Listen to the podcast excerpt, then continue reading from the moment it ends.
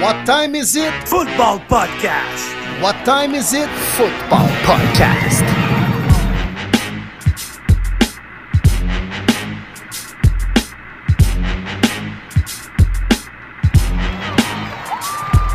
Podcast Premier et les buts est de retour pour une troisième saison. En offensive, David Monsieur Lion Bleu Gilbert, le prof de maths aussi à l'aise avec les chiffres qu'avec les lapsus dans les noms. En défensive, Martin Marty Bronco Saint-Jean, le courtier immobilier aussi actif que Sean Payton avec les agents libres. Et sur la ligne de mêlée, William Willie Browns Boivin, le journaliste aussi réputé que l'histoire des de Cleveland. Êtes-vous prêt en situation de premier et les buts?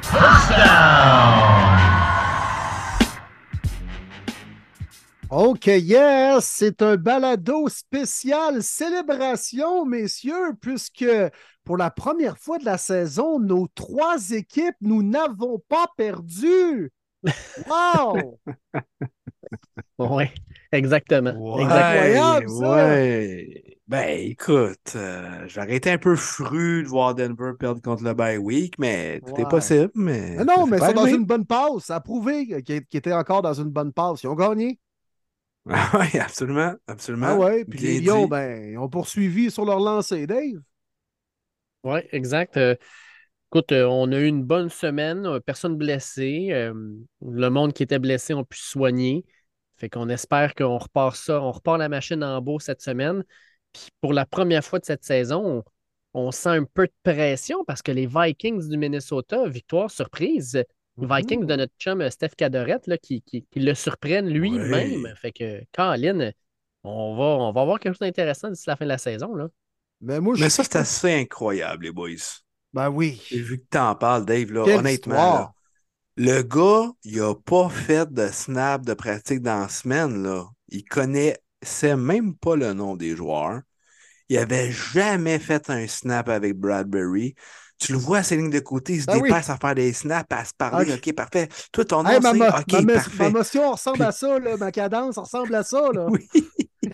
Là, j'étais comme, aïe, aïe, aïe, what a shit show qui s'en vient à Atlanta. Ça va être un blowout des Falcons. Genre, ça sera même pas drôle. Faites juste courir le ballon avec Bejan, écouler le temps, puis c'est fini. Non seulement on donne pas le ballon à Bejan, on s'amuse du côté d'Arthur Smith à faire un sweep avec son troisième tight end, que je me souviens plus de son nom. On met pas Robinson sur le terrain. Puis Josh Dobbs qui pète tout à la fin, qui repère ces gars qui. ah, Pour vrai, c'est. Écrivez un livre. Josh Ouais, Dobbs, écrit un livre, s'il vous plaît. C'est incroyable, cette histoire-là. Incroyable.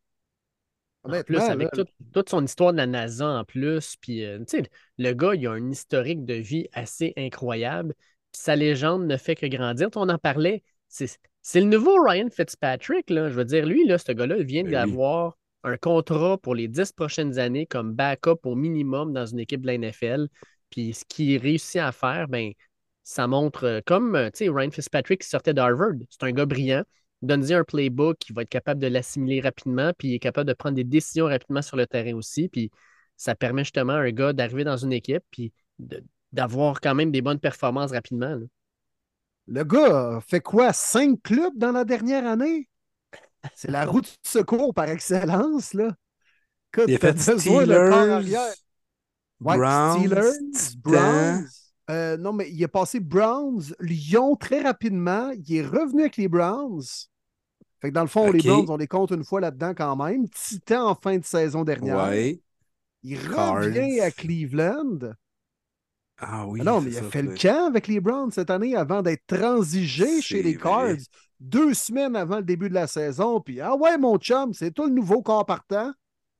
Puis, euh, il offre des prestations honnêtes avec les Cards dans les circonstances. Et transigé aux Vikings, ça fait quoi, quatre jours qu'il est là? On va gagner la game. C'est, c'est écoute, ça n'a pas de bon sens. Ah, c'est débile. J'ai- Moi, j'ai jamais vu une affaire la même. Gagner la game avec, un swag, là, tu sais, quand il fait sa course de 26 verges chez les lignes de côté, ball À 3 et drop. 23. Ouais, c'est ça.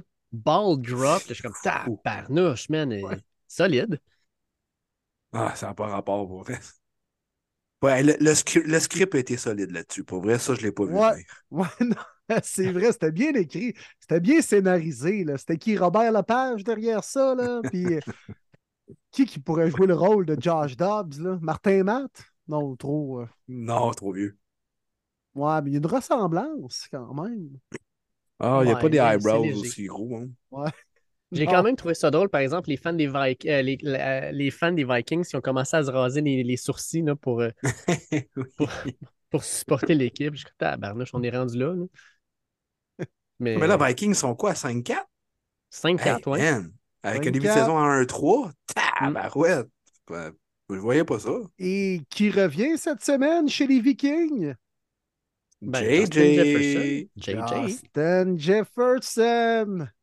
Écoute, si les séries débutaient demain, les Vikings y seraient, là.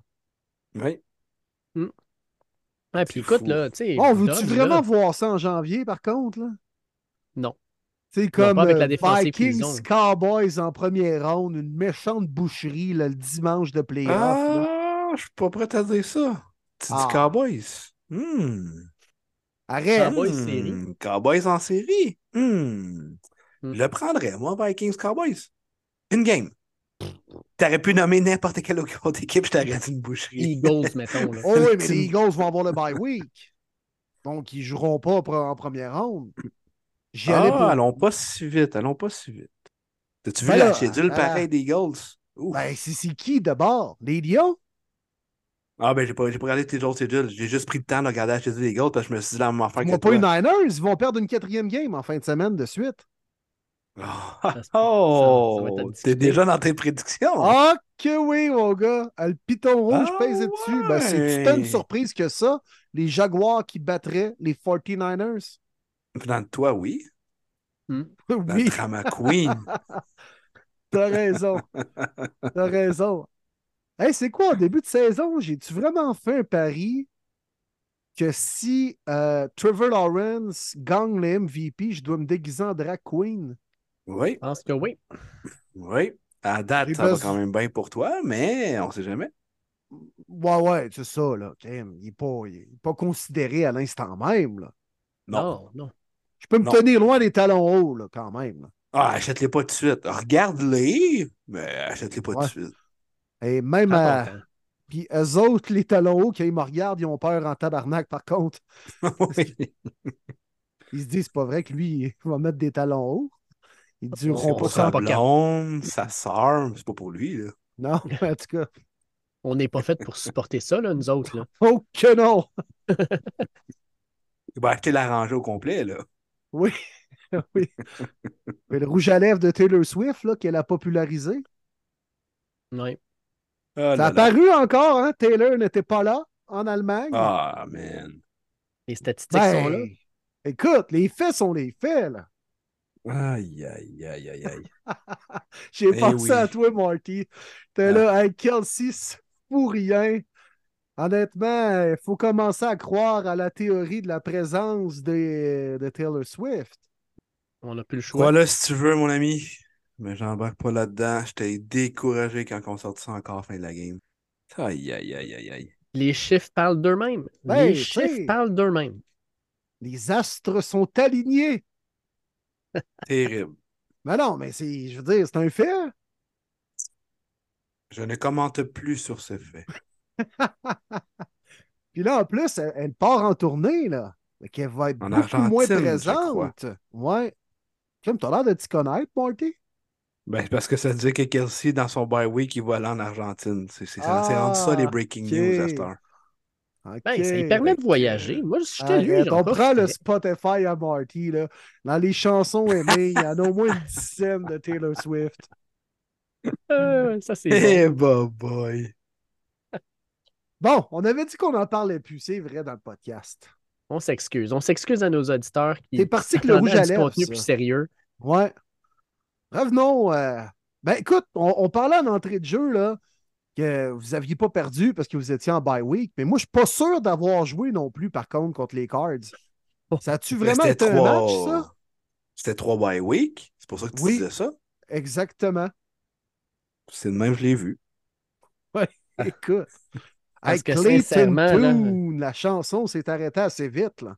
Mais hein, Matt Labbé pense qu'il était content que ça soit pas un autre corps arrière parce que il là là là là, ça a été une solide volée. là. Hey, pas chic. Hey boy. Dis-moi que tu l'as plate. pas tant regardé. Là. Non, non, non, je te jure, là. Ok. J'étais avec des amis en plus, puis euh, non, écoute, on a mis euh, Seahawks euh, Ravens euh, sur la grosse télé. J'ai mis ça en background, même pas de son en plus, puis c'était plate. Ah, que c'était plate. Mais une victoire, c'est une victoire, mon Will. Ah oui, le W 27-0, belle petite performance de Deshaun Watson à son retour. Que des choses positives, 7 sacs du corps. Hein? Penses-tu que Deshaun Watson a choisi justement les Cards parce que pour lui, c'était comme un bye week supplémentaire? Je pense que oui. Hmm. Non, mais le moment était bien choisi de le ramener. Comme les Cards ne voulaient pas euh, mettre Kyler Murray. Murray comme partant à Cleveland contre la meilleure défensive de la NFL. Il faisait pas bien beau non plus. Tu sais, C'était pas des conditions gagnantes pour un retour au jeu. Ouais, mais on va se le dire. Là. Tandis que ce l'était pour Deshaun Watson. C'était, c'était dur pour eux autres comme choix parce que soit que tu le ramènes justement contre la meilleure défensive ou soit que tu le ramènes après la sortie du nouveau Call of Duty qui va sortir après-demain. Et Les, les, les, les As sont alignés pour qu'ils connaissent une mauvaise performance, peu importe. Là. c'est vrai que c'était un mauvais timing. Hein? Ouais. Eh là là. Ouais. Il risque d'être en retard les meetings euh, samedi. Il ne regardera pas de vidéo cette semaine, je peux te le garantir. Il va se présenter avec euh, deux poches en dessous des yeux pour avoir gamé toute la fucking nuit. Ouais. Puis ils vont Des dire euh, ampoules, ses pouces. on a ouvert ton iPad. Combien de minutes t'as regardé? Puis il va faire un gros zéro devant la caméra. Ouais, Oui, monsieur. comme Johnny. Le zéro le plus épique que j'ai jamais vu. Avec, Ah la- oui? avec Oh, assurance. Hein? Ah oui, puis le gros smile, genre. Puis moi, j'étais crampé. Je m'en souviens encore, j'étais crampé. C'est c'est sûr que c'est vrai en plus. Asti, ça n'a pas d'allure. Les Browns l'ont drafté pareil, ça. Ah, que j'étais fier de mon équipe. J'étais tellement fier. Là. Ça n'a pas d'allure. Ah non. Complètement Hey. Ah, je vais focuser sur le présent, là, parce que c'est beaucoup plus rose que par les années passées. Ouais. Ouais, parce que Donc là, je suis d'habitude, c'était pas mal plus là. brun, tu sais. Là, je suis pro. Ça, là, c'était brun, brun, brun merde, on va se le Ah, dire. si Là, bol, c'était pas beau. Là, c'est brun orange. Là. Tu sais, citrouille, là. Exact. C'était Hein? pas beau. Puis là, Mm. je suis primé là, pour les deux prochaines semaines avec mes bruns. Là. Ça casse, ça passe ou ça casse? Là, c'est Ravens, puis après, c'est Steelers? Steelers après. Wow. boy. Ça va être bon, Hein? ça. Attache ta tuque. Ça va être bon, ça. Hey, il y a tellement des bonnes games dimanche, là, les boys, que Colin, la NFL a pris toute une bonne décision de pas flexer le Sunday Night Football. Hey, Ah. on va nous mettre dans la gueule un Jets Raiders. Maudit. Hey, bravo, NFL. Vous êtes donc bien brillants avec vos hosties de prime time cette année. Bravo. Ah, c'est lent. C'est pitoyable. Ah, mais cette semaine, les prime time, là. Ouh là là là là là là. C'est Je reste ça. poli, là. Ah, c'est pas Hey, chic. c'est épouvantable. C'est Hey, épouvantable. non, mais pour vrai. Là. Oh, Mais à quoi ça sert de mettre l'option de flexer si tu flexes pas? On s'en va à semaine 10, il n'y a toujours pas eu de flex, puis ils veulent pas en faire. Ils ont déjà collé Broncos Vikings week 11. Personne ne veut voir ça, là. Puis je suis un fan des Broncos, je veux pas voir ça au prime time. Pas en tout. C'est épouvantable. on vient de se claquer un match du des. monde. Non, mais on vient de se claquer les Jets le Monday night, là. Wark! Puis ils remettent dimanche soir contre les Raiders en plus. Les Raiders. Hey, les, les- les équipes de New York, ils vont avoir eu combien de games prime time? Puis combien de games prime time vont avoir été bonnes? Mettons la première, là. On va dire là, Packers, euh, pas Packers, mais les Jets, euh, leur première game prime Oui, mais time. la soirée d'avant, c'était à New York aussi, par contre. Là. Ouais, 40-0. Oui. 40-0 Cowboys. les Cowboys sur les Giants. Aïe, aïe, aïe. Ah Puis là, non, c'est. celle des Jets était bonne. C'est celle avec Aaron Rodgers, Oui, ils font un comeback, oui, oui. ils réussissent à gagner ça, fine. là. Mais après ça, tabarnouche. Ben, contre les Chiefs, c'était pas pire. Ouais, ça, c'était pas pire. Mais là, tu sais, on s'entend, on a regardé plus Taylor Swift que le match, là. Ben, parle pour toi. Non, mais je parle à, à, à Moi, télé, c'était il a montré Donut que je que le regardais. match. Littéralement. Ben non, c'est sûr. montré. 17 fois. 17 fois, man. Euh, Moi, j'avais- en tout cas, J'avais dit over-under à 17. ouais. On était dessus. C'est vrai. C'est c'est ça. Fait que, tu sais, je- un moment donné, je comprends les équipes de New York, c'est un gros marché, puis ça amène du monde.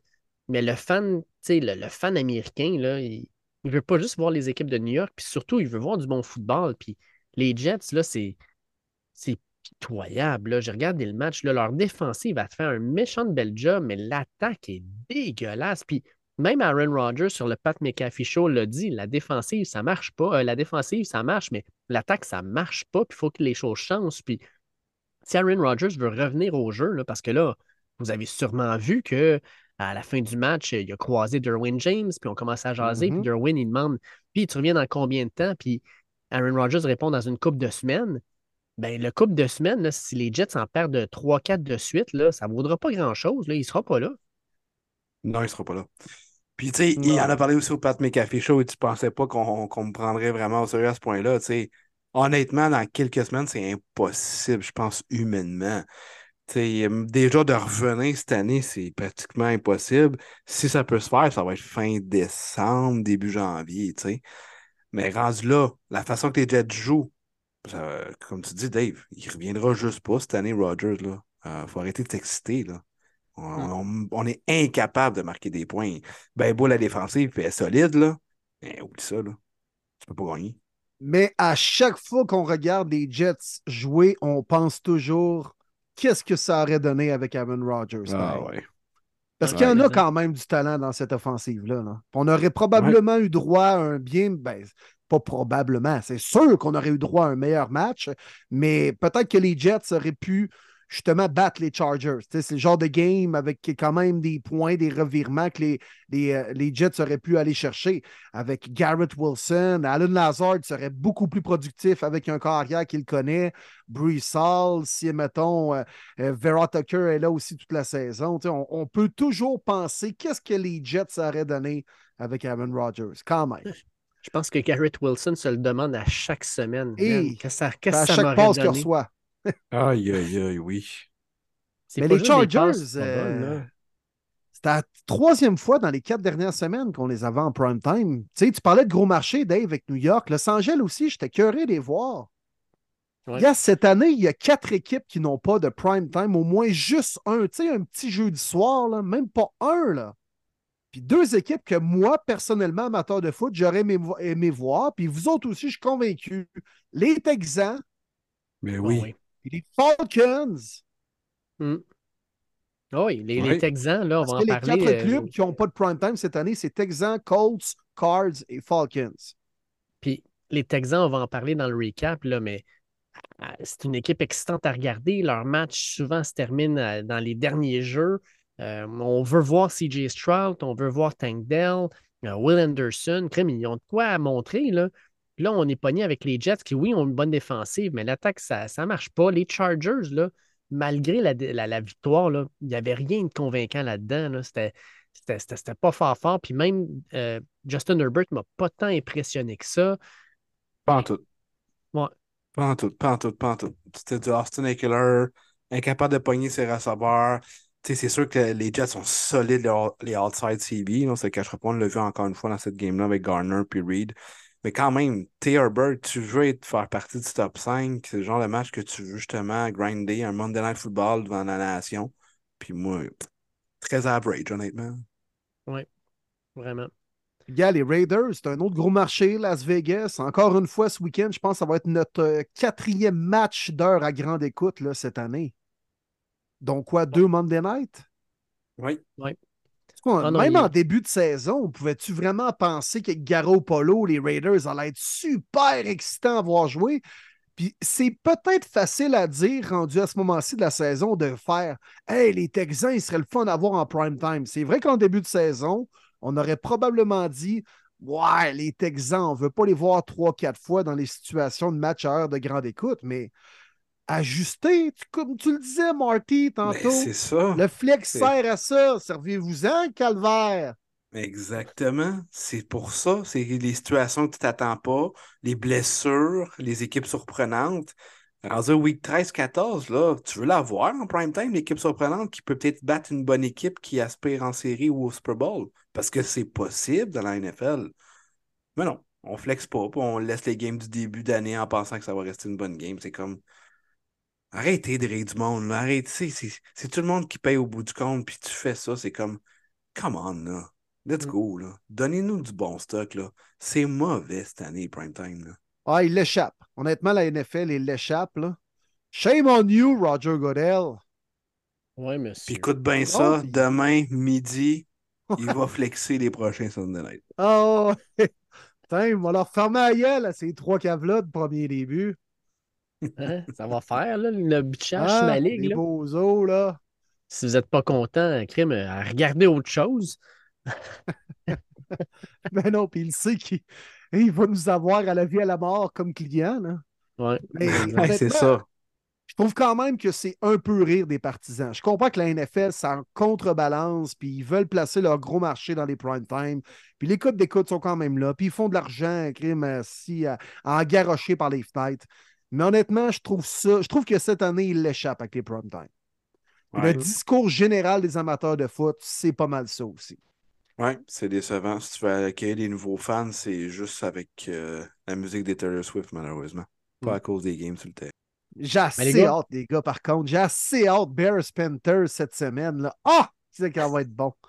Ça va être bon, ça. là. Ça aurait été écœurant qu'il flexe ça. Ben, Hey, eux, en Jeff tout cas, Bezos doit- il doit se dire, là, c'est quoi? Aïe, aïe, aïe. J'ai-tu fourré à la femme à Godel, je ne sais pas? Pourquoi je suis pogné avec des matchs de merde de même? c'est c'est pénible pour lui, là. C'est sacrifice. C'est hallucinant.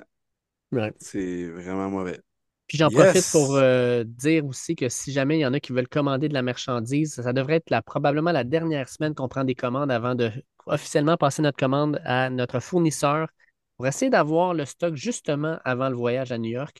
Donc, euh, je vous invite à nous envoyer un message via Facebook, via Twitter, sur nos comptes personnels ou sur le compte de Premier Les pour nous faire notre commande. Je vous rappelle, on a des hoodies et des polos euh, Dry Fit aux couleurs de Premier Les à 50 et la fameuse tuque de Premier Les. Il annonce de la neige. Tout le monde commence à faire fret.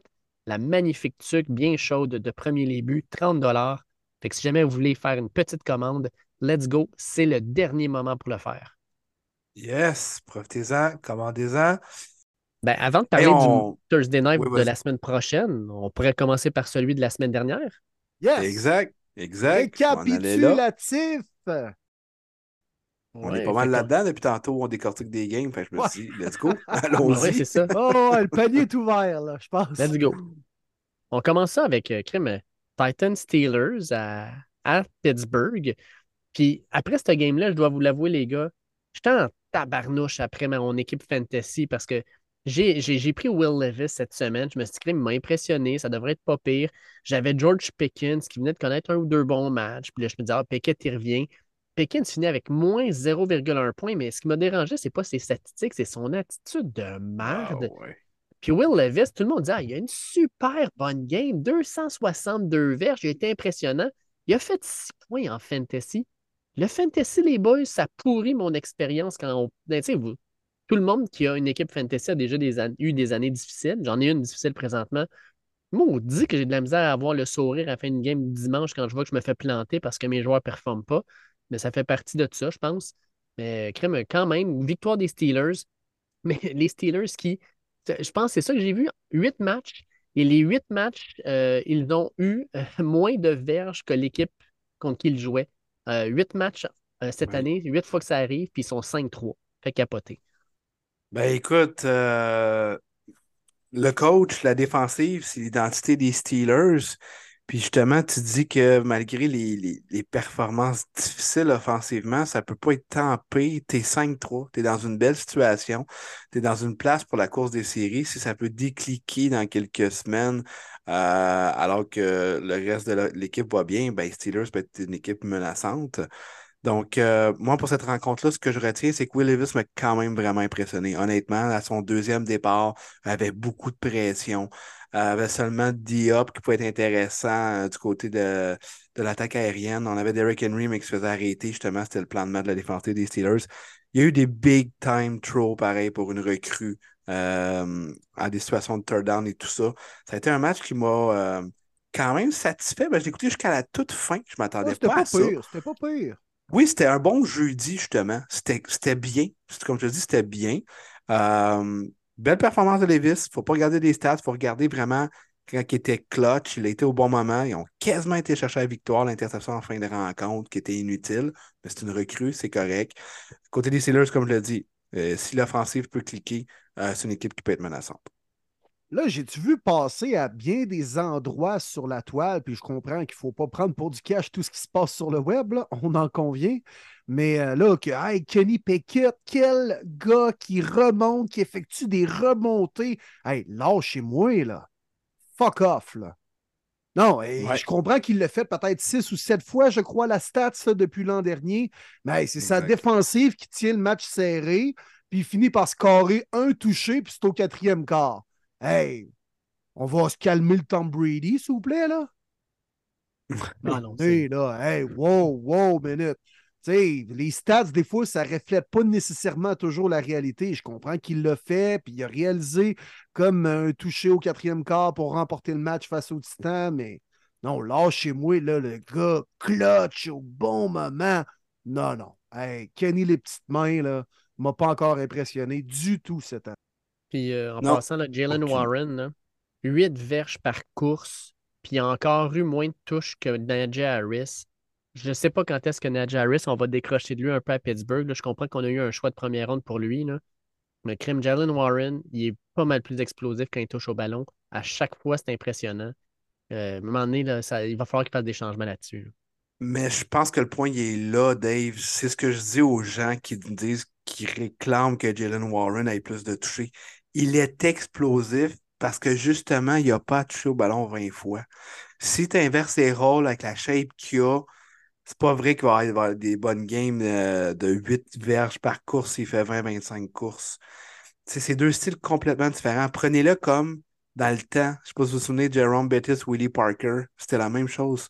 Bettis, c'était vraiment le gros euh, back, puis tu Parker qui était un petit peu ton change pace. Mais c'est la même affaire avec Najee, puis. Euh, puis Warren, Najee est là pour manger les coups. Oui, il devrait être meilleur, mais tu as Warren qui arrive et qui va te chercher des jeux explosifs. Je pense que c'est plus ça la recette dans son cas. On passe à dimanche matin, messieurs. Petit match présenté en Allemagne. Euh, match où il y avait euh, beaucoup euh, d'intérêt, on va dire, auprès des Allemands. C'est même le match outre-mer dans l'histoire de la NFL qui a eu le plus grand nombre de codes d'écoute les Chiefs contre les Dolphins. Victoire des chefs 21-14. Et euh, moi, je vais terminer mon analyse, les gars, en disant qu'on a vu à quel point Tyreek Hill est important pour cette équipe-là. Il a joué un match très moyen, très, très moyen. Même un tir revirement a provoqué un toucher défensif. Alors, on voit à quel point Tyreek Hill est important puisqu'il a joué un match moyen. Les Dolphins ont été moyens. Mais les Chiefs aussi ont été moyens. Soyons honnêtes, les boys. Ben, bonne première des demi, Chiefs, c'est tout. Ben, c'est un match en deux temps. Première demi aux Chiefs, deuxième demi aux Dolphins. Puis merci à la défensive des Chiefs parce qu'ils euh, ont créé un revirement important pour le toucher. Parce que même Mahomes l'a dit, il dit écoutez, je vous le promets, ça va cliquer l'offensive, inquiétez-vous pas, ça va fonctionner. Là, c'est la défensive qui joue, qui joue du gros jeu. Euh, fait qu'on va le prendre pour on va les remercier. Mais c'est pas. Euh, même les Chiefs à 7-2, c'est pas les Chiefs qu'on connaît. Je suis désolé, là. Hmm. Non, rien. Euh, rien d'impressionnant, mais moi, je vous pose la question, les boys. Est-ce que les Dolphins et les, Eagles, euh, avec, les Cowboys, c'est le même combat? Pour moi, présentement, même chose avec ah. les Cowboys. Dans un gros match, présentement, je parie jamais sur ces équipes-là ou je parie pour eux pour perdre. Parce que les Dolphins n'ont pas été capables de sortir une grosse game pour une, bonne équipe.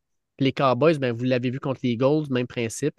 Euh, dans, moi, dans les, deux, dans les deux conférences, les deux équipes représentent la bonne équipe qui n'est pas capable de gagner contre les grosses équipes. Ben oui. Amen, mon Dave, là, carrément. Là. Les Cowboys, ça fait longtemps que c'est comme ça. Les mm. Dauphins, particulièrement cette année, peut-être même un peu l'an dernier, parce qu'ils étaient partis bien, bien fort en début de saison. ça s'est euh, relativement placé après. Ils ont fait quand même les séries là, pour perdre en première ronde avec quoi Skater, Thompson comme corps arrière. Ouais. Euh, mais tu as raison, c'est forcé d'admettre que si vous êtes un partisan des Dolphins ou des Cowboys à l'écoute, venez pas me dire que oh non, on est talentueux, puis contre telle équipe, on a gagné par 20, par 20 points. Mais non, non, écoute, les bonnes équipes que vous avez affrontées cette année, vous n'avez pas gagné, puis dans quelques cas, vous n'avez même pas rivalisé. Ouais, que, contre euh, les Cards, les Cowboys, on va se le dire. C'était tout un test, ça. Puis ont failli à la tâche. Et voilà. Ouais, c'est la même chose, mon Dave. Très bon point. Ça va à 13h cette fois-ci pour un match qu'on a quand même parlé tantôt, mais quel comeback des Vikings que personne. J'aurais aimé ça voir la cote. Hein. A des cotes par quart, je pense. Genre, euh, combien que les Vikings après troisième quart, ça doit être euh, énorme. Si quelqu'un a parié, félicitations, tu viens de faire le gros lot. Mais les Vikings qui vont euh, voler ce match-là, ben pas voler nécessairement, mais qui vont la- l'arracher à ça- aux Falcons à Atlanta. Euh, premier départ pour Taylor Heineke cette année pour euh, les Falcons. Moi, je vous pose la question, messieurs. Est-ce qu'Arthur Smith euh, toffe l'année, puis est-ce qu'il revient l'année prochaine avec toutes ses décisions douteuses, dont celle de ne pas insérer Bijan Robinson quand tu es au first and goal à la ligne de 1 et les quatre essais, Bijan n'a pas été une fois sur la. Ouais, je sais pas, mais Wow. tu sais, J'ai jamais trouvé convaincant Arthur Smith. moi non plus. J'ai l'impression qu'il a profité du fait qu'il était avec les Titans au moment où Derrick Henry est au sommet de son art. Là. Brown. Ouais. Il y avait des maudites belles pièces. Là. Ouais, puis c'est peut-être, euh, j'allais dire, un bon coordonnateur. euh, pas ce qu'il nous prouve actuellement, mais il a pas l'air à sa place comme entraîneur-chef. Puis Mm. c'est le genre de club, les Falcons, que trouve un- quand même un corps arrière digne de ce nom, euh, une- un bon groupe de coachs, puis c'est une équipe qui peut passer d'un club moyen à une bonne équipe de football. Ouais. Oui, je- des éléments intéressants, là.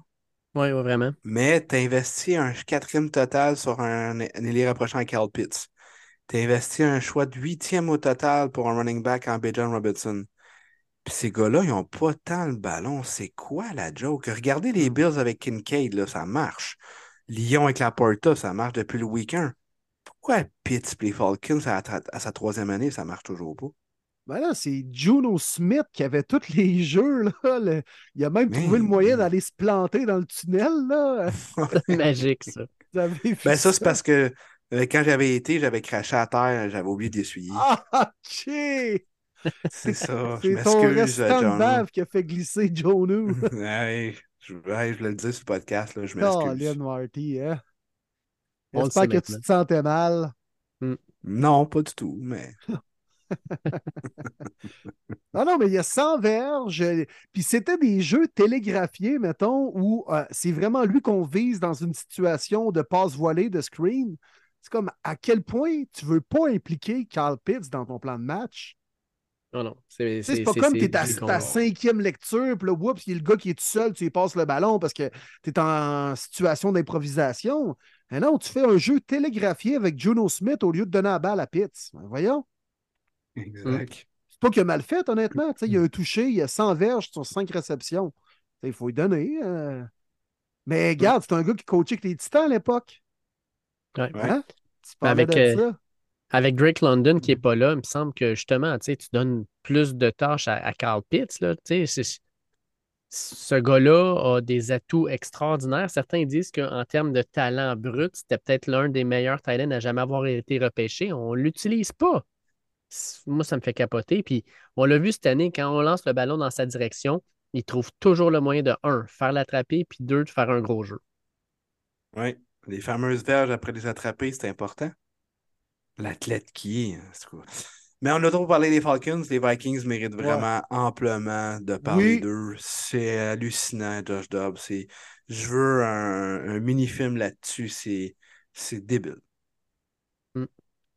Parlons, euh, parlons d'une équipe qui n'en a pas fait des verges, hein, les Cardinals qui se pointaient à Cleveland pour jouer contre les Browns, mon Will. Puis, c'est pas juste une défaite, là. Les Cardinals, dans la défaite, ont non seulement marqué zéro point, n'ont obtenu au total que 58 verges. C'est tout ce que vous leur avez donné.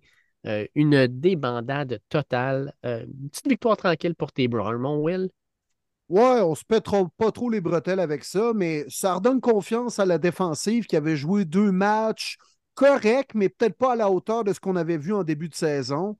Euh, sept sacs du corps, trois revirements, la tertiaire est impliquée, Miles Garrett et sa bande, Hey, Delvin Tomlinson, le gros bonhomme, il venait de perdre sa mère en plus de ça. Il avait marqué euh, sur euh, son taping juste en haut de son gant, Rip Mom, trois sacs du corps. Ah ouais, par là, belle Wow. histoire. Puis, c'est ça. On s'en énervera pas trop. Je- Parfois, Deshaun Watson, un peu chancelant. Il a, été plus convaincant en deuxième demi. Tu voyais qu'il était un peu rouillé. Il a quand même réussi à zipper sa balle à quelques reprises. Amari Cooper, très sous-estimé. Continue à faire son petit train- train-train dans l'anonymat le plus total. Mais écoute, on se pètera pas trop les bretelles avec ça quand même. Non, puis l'expérience Clayton Toon est déjà à sa fin alors que Kyler Murray a été nommé partant dimanche prochain. Euh, peut-être une bonne fin de saison pour les Cards, qui sait? Ça sera à voir. Je vais le voir quand je vais le croire. Ben, je vais le croire Ouais, quand je vais le voir plutôt.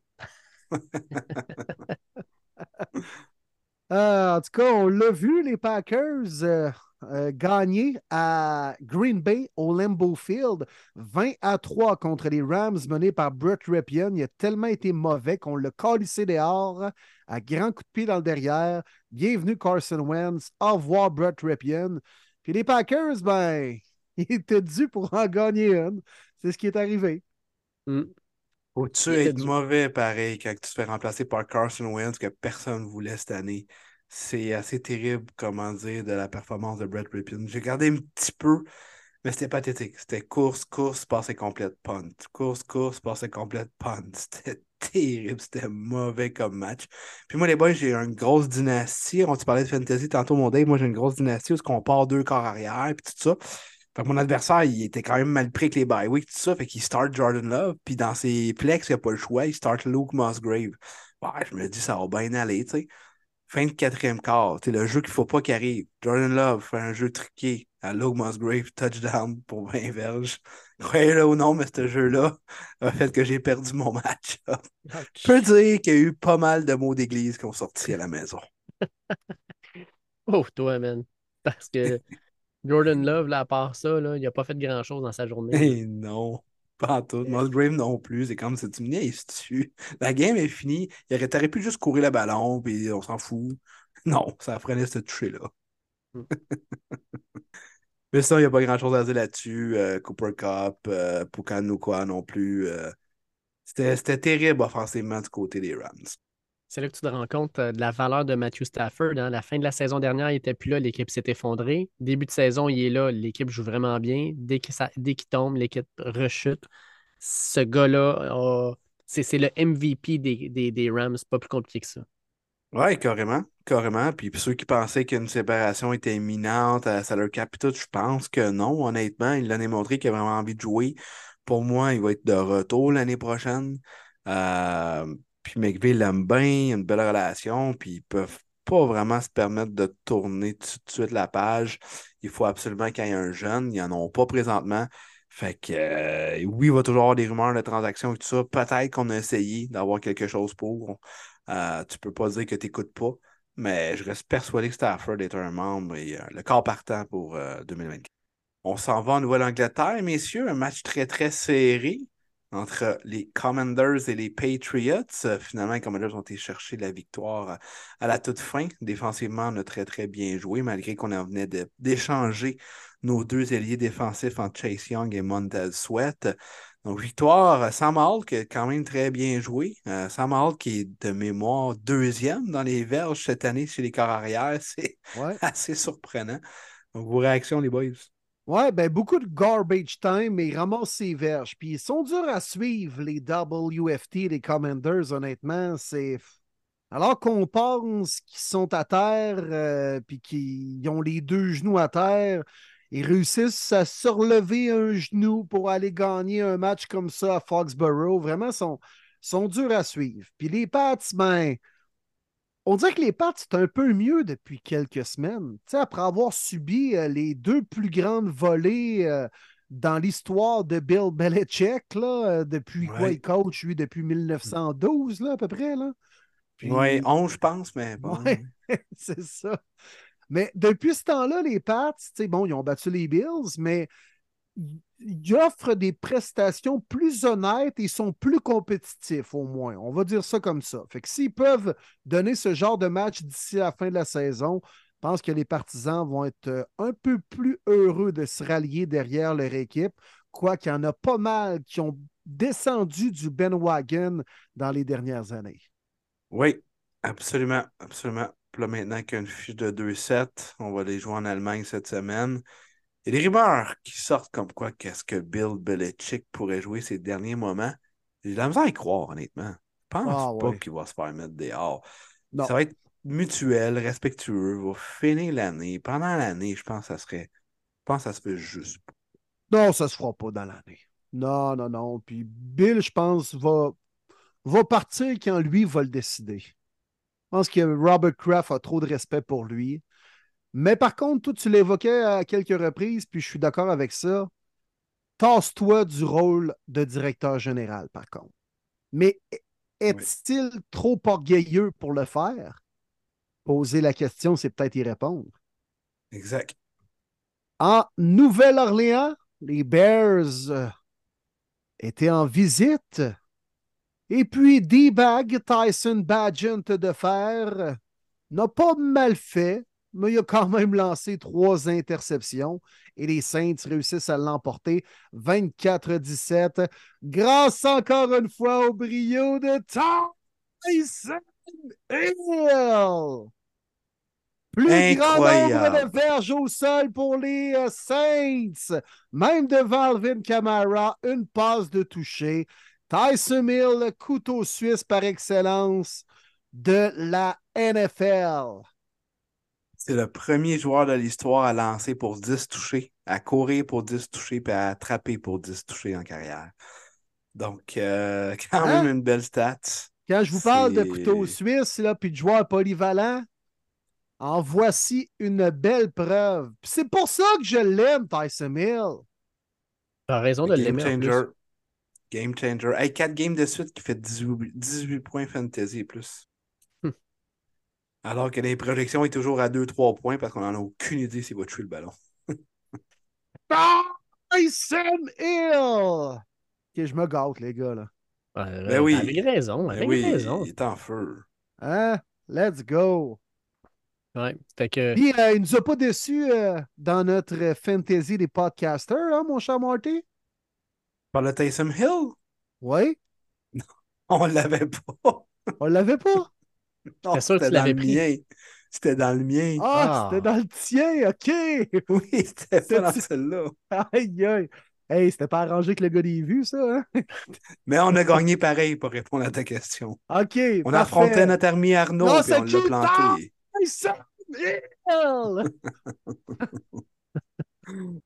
On a battu Arnaud?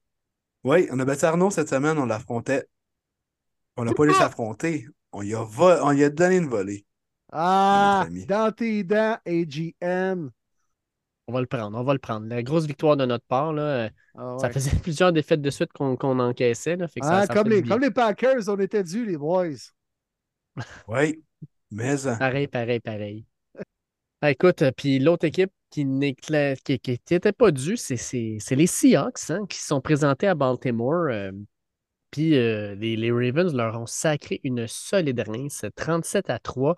Tu sais, quand tu dis que Lamar Jackson, il bench à moitié du quatrième quart, puis finalement, mais c'est c'est Huntley qui rentre, qui, lance la dernière passe de toucher des Ravens pour euh, clouer ton cercueil. C'est c'est tough, c'est tough. Puis pour moi, le gars qui m'impressionne le plus actuellement en termes de statistiques, puis même au niveau de la course, là, Gus Edwards, les boys, tabarnouche. Puis pas juste lui, là. Il rentre un gars qui s'appelle Peyton Mitchell. Peyton Mitchell a couru neuf fois pour 138 verges. Le gars, c'est une recrue qui sort de East Carolina. On l'a pratiquement jamais vu ou entendu parler. Tim, euh, 138 verges, les gars. Euh, impressionnant le jeu au sol des Ravens, puis le jeu de la ligne euh, offensive aussi. Ça va être tout un duel pour tes Browns cette semaine, mais les, Seahawks, clairement, ça, ça, ça, pas bien. là. Ouais, quand on pense à un euh, Keaton M, on pense pas à Keaton Mitchell, mettons. Non. Michael Keaton, peut-être? Ouais. Ou même Mais- Peyton M, à la rigueur. Ouais. Mais pas Keaton Mitchell. ouais. Non. Mais les Ravens, les boys, il faut les prendre au sérieux. Hein? J'étais un des ceux qui étaient pas croyants à Baltimore en 2023. Ben, je me trompe royalement. Parce qu'on affronte des bonnes équipes et on les éclate, ces bonnes équipes-là. Fait que euh, non, c'était assez impressionnant. J'ai hâte de voir le restant de la schedule. Mais on parle beaucoup des grosses lignes offensives à Philadelphie, à Détroit ou à d'autres endroits. Mais il faut parler celle des Ravens, qui est une unité qui joue extrêmement bien. On court encore une fois bien le ballon. Lamar ne commet pas beaucoup de revirements cette année. C'est ce qui l'aide beaucoup. Euh, Mark Andrews, toujours son go-to guy, son good first down. Zay Flowers, son deep guy. Mais surtout la défensive des boys. Le, front 7. Le numéro 14, que son nom m'échappe, la recrue de l'année passée de Notre-Dame. Elle connaît une bonne deuxième année. Julian Au, Jabo? Ah, non, Carl le, le, safety. Merci, Carl Hamilton. Merci beaucoup. Euh, non, c'est une défensive que je pensais vieille, que je pensais terminée, mais One Smith, je capote encore que c'est fait échanger. Je sais que c'est à sa demande, là, mais euh, top 3 linebacker cette année. Il est hallucinant. Ah, ils n'ont rien à rien donné par la course là, aux Seahawks. 28 au total, seulement 16 verges pour Kenneth Walker. Euh, on a encore une fois provoqué un revirement, puis je pense que c'est Gino Stone qui a récolté quoi sa comme sa sixième interception cette année. On provoque des revirements, on n'accorde pas beaucoup de verges. Ça me fait penser à une certaine défensive qui est à Cleveland.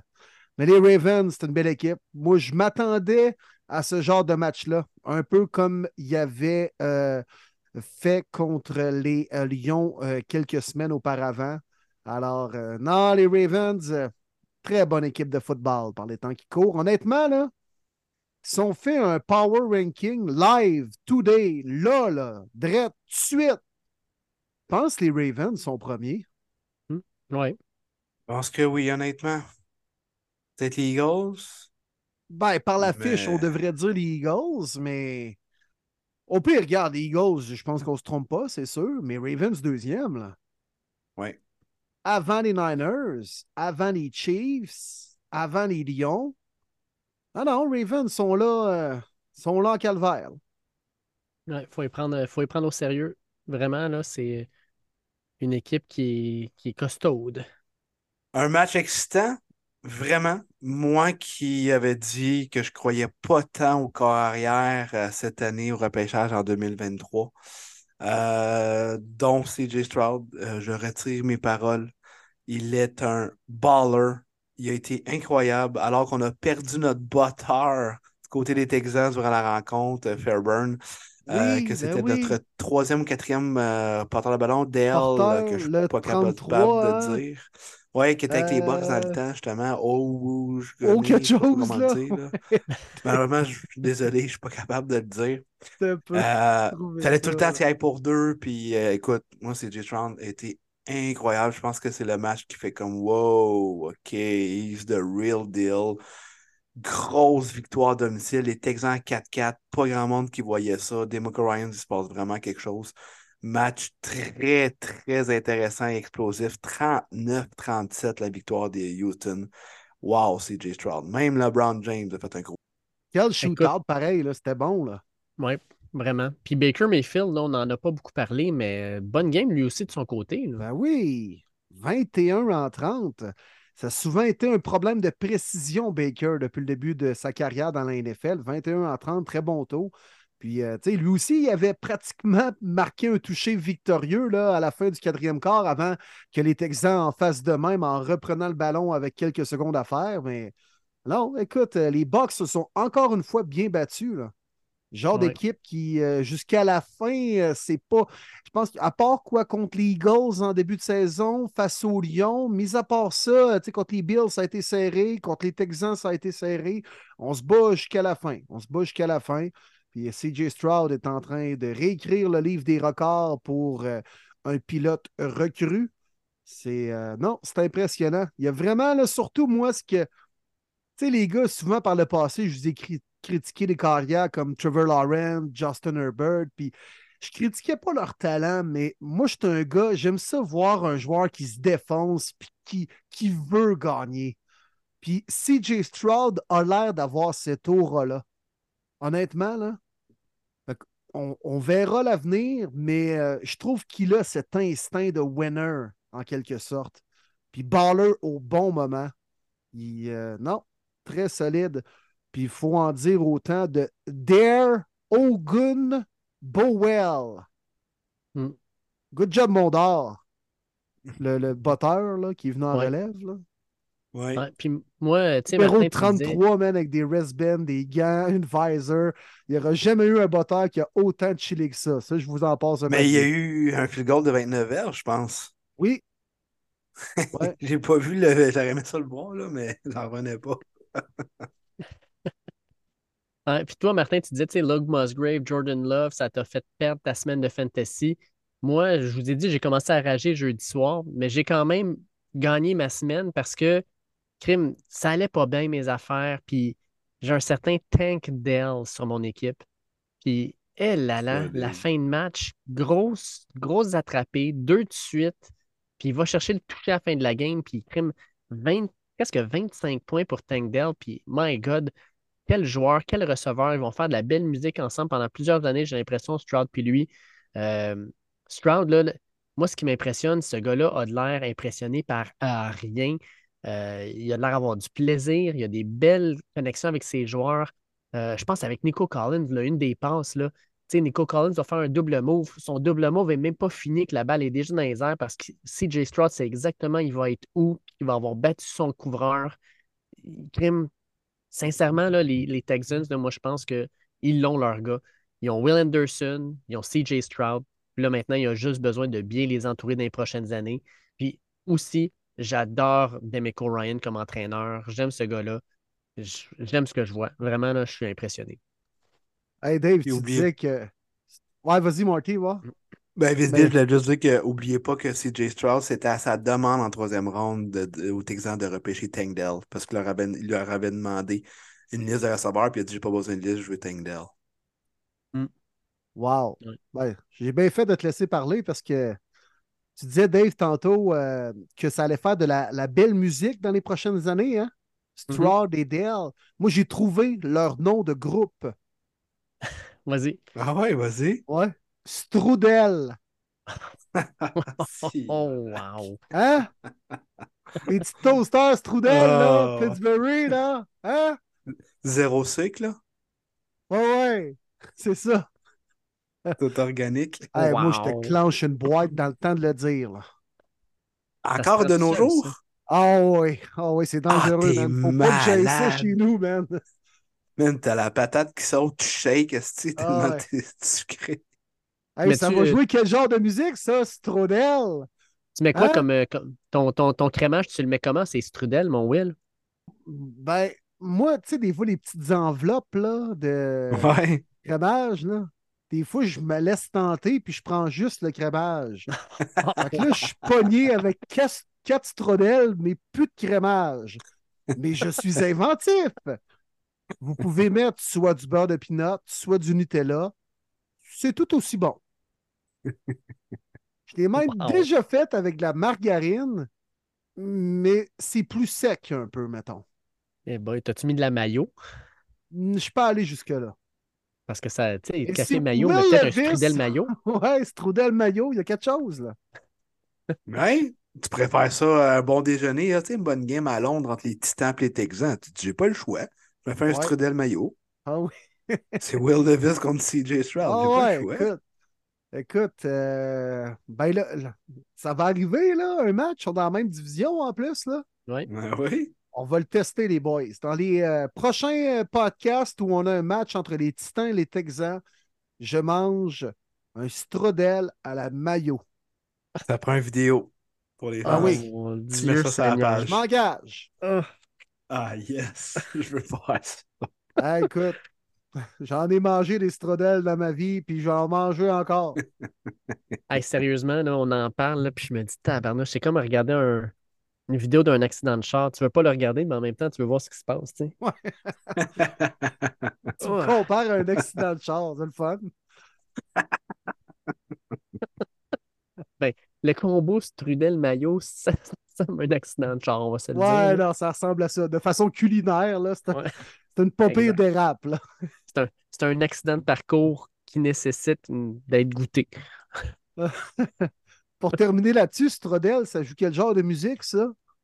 Techno, Hmm. pop, rap, classique, rock, punk, metal, Blues, ouais. Blues que j'avais en tête. Jazz and blues. Blues, jazz, Ah, ouais. ouais. Ouais. Le de même. Genre, Hmm. Dave, on whiskey. connecte. Mais oui. With a little Blue. mayo. Strudel. Ouais. on Euh, je suis fier de celle-là. Ça s'entend. Mais euh, j'étais un peu moins fier de mon choix d'avoir pris les Panthers contre les Colts. Mais qu'est-ce qui m'est passé par la tête? Les Panthers, là, sont mauvais. On peut-tu se le dire, là? Terrible. Puis Ouais. Bryce Young a été terrible. Ouais, deux pick six dans la même game. Puis ça paraissait aussi la, la deuxième, là, il a garoché son casque. Il y a, il y a de la frustration. Puis Bryce Young, sincèrement, il n'est pas aidé par sa ligne offensive. Il n'y a pratiquement pas de- jeu au sol. Euh, à part Adam Thielen, à date, les receveurs, ça fait dur. Euh, il va falloir qu'il l'entoure mieux que ça puis qu'il l'aide plus parce que mm, il va perdre confiance. Il va falloir qu'il fasse attention à ça parce que je l'aimais beaucoup à Alabama, mais là, ça, là, ça va pas. là. Ben, parce qu'un corps comme ça, tu sais, Russell Wilson a eu du succès, Drew Brees aussi, mais quand même difficile. Puis je veux pas blâmer ça, mais quand il est dans la pochette, euh, ça a l'air d'être pas être facile de voir le jeu aller. Puis ça a l'air d'aller très vite pour Bryce Young. Puis le, le memes de la semaine revient à NFL Memes, évidemment, qui ont fait euh, le memes avec le petit vidéo du clip. Souvenez-vous, euh, le clip euh, dans le premier Oui, oui, le lendemain de lendemain veille. de veille. le hangover. Ouais, Hangover, merci, je le cherchais en anglais. Où est-ce que tu vois un des acteurs, Bradley Cooper, qui euh, est au téléphone, puis euh, il attend, puis là, il est We're fucked. en plan, tu sais que les Panthers, le meeting de Bryce Young over CJ Stroud, quand tu vois la performance de Stroud, Hey. tu dis On a merdé, les gars. Et puis, euh, t'as échangé là, pour aller le chercher en plus de ça. T'as pas, pas juste euh, merdé durant un party, une soirée donnée à Las Vegas. là. Ça peut durer pas mal plus longtemps, là, t'as des raps. Là. Exact. Vraiment. Exact. En tout cas, C'est sûr qu'on on peut pas juger sur une demi-saison. Non, mais tu sais, on peut quand même se poser la question. C'est parce que c'est- vraiment Exact. deux. C'est une demi-saison aux antipodes. Là. Ouais, L'autre ouais, ne fait pas juste torcher, Griff. Il est un des meilleurs corps de la NFL au niveau statistique présentement. là. Il y a un pic. Là. Le gars a brisé tous les records pour euh, un match en tant que carrière recrue. Le Bryce Young vient de lancer trois interceptions. C'est clair que la question est valable à ce moment-ci. Peut-être que dans trois ans, on aura un discours différent, puis tant mieux, parce que c'est vrai qu'il y a le temps de se passer bien les choses d'ici là. Mais en ce moment, on doit le dire que les Panthers se sont trompés pratiquement. Là. Écoute, on, Mhm. on se rendra peut-être pas là, là, mais ça peut sentir Ryan Leaf, Peyton Manning, ça là. là. Ben, très belle comparaison. Puis on le voit dans l'histoire. Quand c'est deux corps qui sortent un et deux, jamais que les deux vont être bons. Très rare. Puis j'adore ton exemple de Ryan Leaf puis Peyton Manning. C'est tôt, mais ça. Ouais. Dans le cas de Winston puis Mariota, même pas besoin de se poser la question, les deux sont mauvais. Dis que ça sent mauvais, mon, mon mais ça devait pas sentir mauvais dans le vestiaire des Raiders, hein, parce qu'à la fin de la game, si on a vu les vidéos, après cette victoire-là de 30 à 6, il se fumait du cigare au pied carré à Las Vegas. Et là là, première victoire pour Antonio Pierce, 30 à 6. Puis pour les Giants, la saison, elle est clairement dans les vidanges. Ouais. Euh, bon, j'avais hâte de discuter de cette rencontre-là et de votre pensée de la célébration des joueurs des Raiders comme s'ils venaient de gagner le Super Bowl dans la chambre. Qu'en pensez-vous, les boys? Ah, c'est loser. Loser. Mm. C'est la culture d'une équipe perdante. C'est que tu célèbres les petits succès misérables. Tu sais, Tom Brady, là, jamais fumera un cigare après un match de saison régulière, aussi important soit-il. Parce que ce qu'il vise, c'est le dernier match à la fin de l'année pour avoir le trophée au bout des bras. Ça, c'est un winner. Joe Burrow, il fume ses cigares après des championnats ou des victoires en série. Mais là, honnêtement, mais je suis vraiment pas tombé en bas de ma chaise parce que si tu pouvais me demander à quelle équipe célébrerait une victoire contre les piètres Giants après avoir congédié leur entraîneur, c'est bien les Raiders. Je suis Avec déçu un peu par contre. Ouais, mais juste pour terminer là-dessus, moi, je suis déçu, pareil, de mon boy Max Crosby. Parce que c'est clairement un leader de cette équipe-là. Puis, même si on ne le voyait pas sur les séquences, ouvertement, publiquement, il n'a pas dénoncé ça non plus. Puis, venant d'un d'un gars qui espère gagner puis qui euh, veut euh, obtenir plus de succès dans la NFL, ben, ça doit passer par toi aussi le message là, de, de, faire comprendre à tes autres coéquipiers. Fait que ça, j'étais un peu déçu à cet effet-là. La seule chose que moi je vois là-dedans, c'est que les cigares étaient des représentations magnifiques d'un doigt d'honneur envoyé à Josh McDaniels. Clairement, ce gars-là était détesté dans le vestiaire. Les joueurs ne voulaient plus être avec lui. Devante Adams, depuis le début de la saison, dit qu'il a besoin d'un changement, il a besoin d'un changement. Bien, il a eu son changement. Malheureusement, ça n'a pas paru dans ses statistiques, mais dans la façon dont les Raiders ont joué, clairement, il y avait une énergie nouvelle. C'est fou comment un gars comme Josh McDaniels, puis tu l'as vécu, toi en plus, Marty, quand il était à Denver, comment ce gars-là aussi rapidement peut se faire détester par tous les joueurs qui sont sous sa tutelle. C'est fou. C'est fou. Ce gars-là ne sera plus jamais entraîneur-chef. Il n'y a aucun DG qui doit se dire Hey man, on va lui donner une chance. Ça, n'arrivera plus. Ouais, j'ai euh, pas mal l'avis de Will. C'est sûr qu'un air de changement, ça fait du bien. Tout le monde peut respirer, tout le monde. Il y a une façon de le faire. Puis je ne veux pas comparer parce que c'est deux situations différentes. Mais la réaction des Vikings qui auraient tellement pu faire la même chose, popper le champagne, fumer les cigares, tout ça, ça n'a pas été ça du tout. Ça a été une belle célébration, parce qu'on ne s'entendait pas dans tout. On était chercher la victoire à la toute fin, tout ça. Puis ça a été aussi fort, mais sans démontrer nécessairement les flaflades sur les réseaux sociaux, rien de ça. J'aurais préféré une célébration comme ça. Comme je dis, je peux comprendre qu'on est dans un changement, que c'était vraiment un cancer de fameux Patriot Way. On n'est pas surpris. Je l'ai vu à Denver il y, a, 15 ans. Mais il y a une façon de le faire aussi. Puis je suis d'accord avec toi que les leaders, puis même Antonio Pierce, qui est le nouveau coach, j'aurais pas laissé ça passer. Les boys, les boys, c'est cool. On peut célébrer, mettez de la musique, je m'en sac. Mais popez pas comme si on venait de gagner une game de playoff ou un match important. C'est rien qu'un match de, de saison. On a beaucoup de pinces à la planche si on veut accéder aux séries. C'est ce que j'aurais fait. J'aurais donné une claque à certains gars voulant dire comme toi. Fuck les réseaux sociaux. Arrêtez de vous filmer, Simonac. Moi, ça me tape ses nerfs. Célébrez. Ayez du fun. On va jaser. C'est cool. Ça va être friendly. On va coller de la bouffe. Je m'en sac. Mais les cigares, tout ça, non, ça passe pas. Célébrer de façon sobre quand même, tu sais. Puis ça ressemble beaucoup aux Colts de l'an dernier. Jeff Saturday arrive comme entraîneur, tout le monde fait Hein? Jeff Saturday remporte son premier match contre, me semble, une équipe qui avait un dossier gagnant. Je me rappelle pas c'est contre qui, mais je me rappelle qu'il avait gagné son premier match à sa première semaine, puis ils ont, perdu toutes les rencontres suivantes.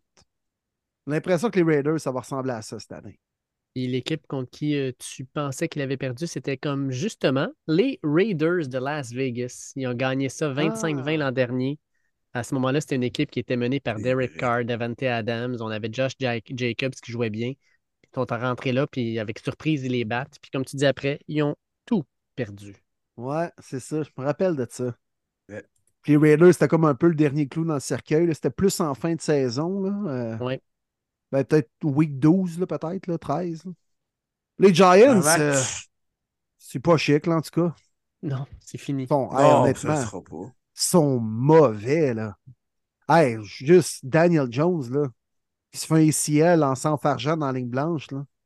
Si euh, les Giants avaient une possibilité d'aller chercher un corps arrière au prochain repêchage, est-ce qu'on y va ou on reste avec Daniel Jones?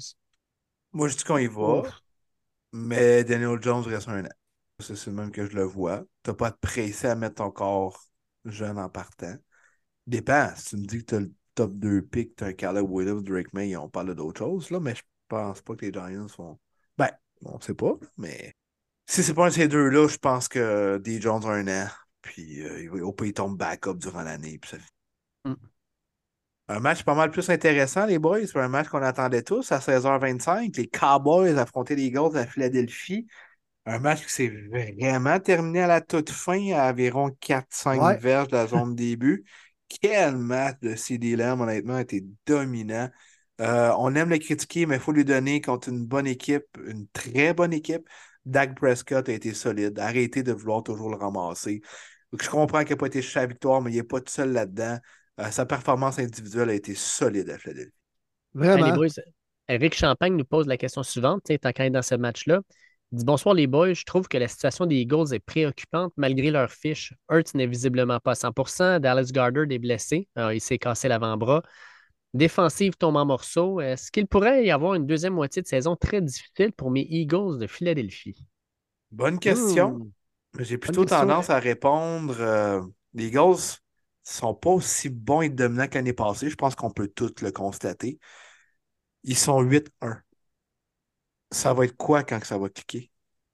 Il en manque pas tant, là. moi, c'est ce qui m'impressionne. Sur un downgrade, ils sont 8-1 pareil dans la NFL. Moi, je ne suis pas tant équipe la suite des choses. La seule chose que tu ne peux pas contrôler, évidemment, ce sont les blessures. Oui, puis tu sais, exact. ça, bien sûr, euh, Dallas Goddard, la blessure, euh, elle est grave. Euh, ça va prendre, il va peut-être revenir pour les séries éliminatoires. la défensive aussi, là, je pense, c'était-tu Fletcher Cox qui s'est blessé? Un peu, mais il n'est pas sur l'injury report cette semaine. Là, fait que... Ouais. Fait que, ça, ça Les aigles sont en congé là, cette semaine. Là, fait que ça va faire du bien à tout le monde. Sauf que c'est une équipe qui est profonde. Ils ont bien repêché dans les dernières ah années. Je trouve qu'ils ont une belle équipe. Fait que ça va être à voir. Mais c'est une équipe surtout d'expérience qui sait comment gagner. On mhm. peut quasiment dire que la meilleure équipe sur le terrain à Philadelphie, c'était les Cowboys. Oui. Mais qui remporte la victoire? Les. Eagles. La meilleure équipe. Les bonnes, les bonnes, équipes, trouvent le moyen de gagner. Et voilà. Par contre, là, sont en semaine de congé, puis dans les prochaines semaines, on va voir de quel bois ils se chauffent pour de vrai. quel bois on met dans le poêle. Hein? Ah ouais, quelle bûche. Là, ça doit être une grosse stretch là, quand même pour les Aigles. Alors, revenant du bye week, les Chiefs, Monday night, après ça les Bills, après ça les Niners, deuxième match contre les Cowboys, les Seahawks, puis on termine ça contre Giants et Cards tranquillement à la fin de saison.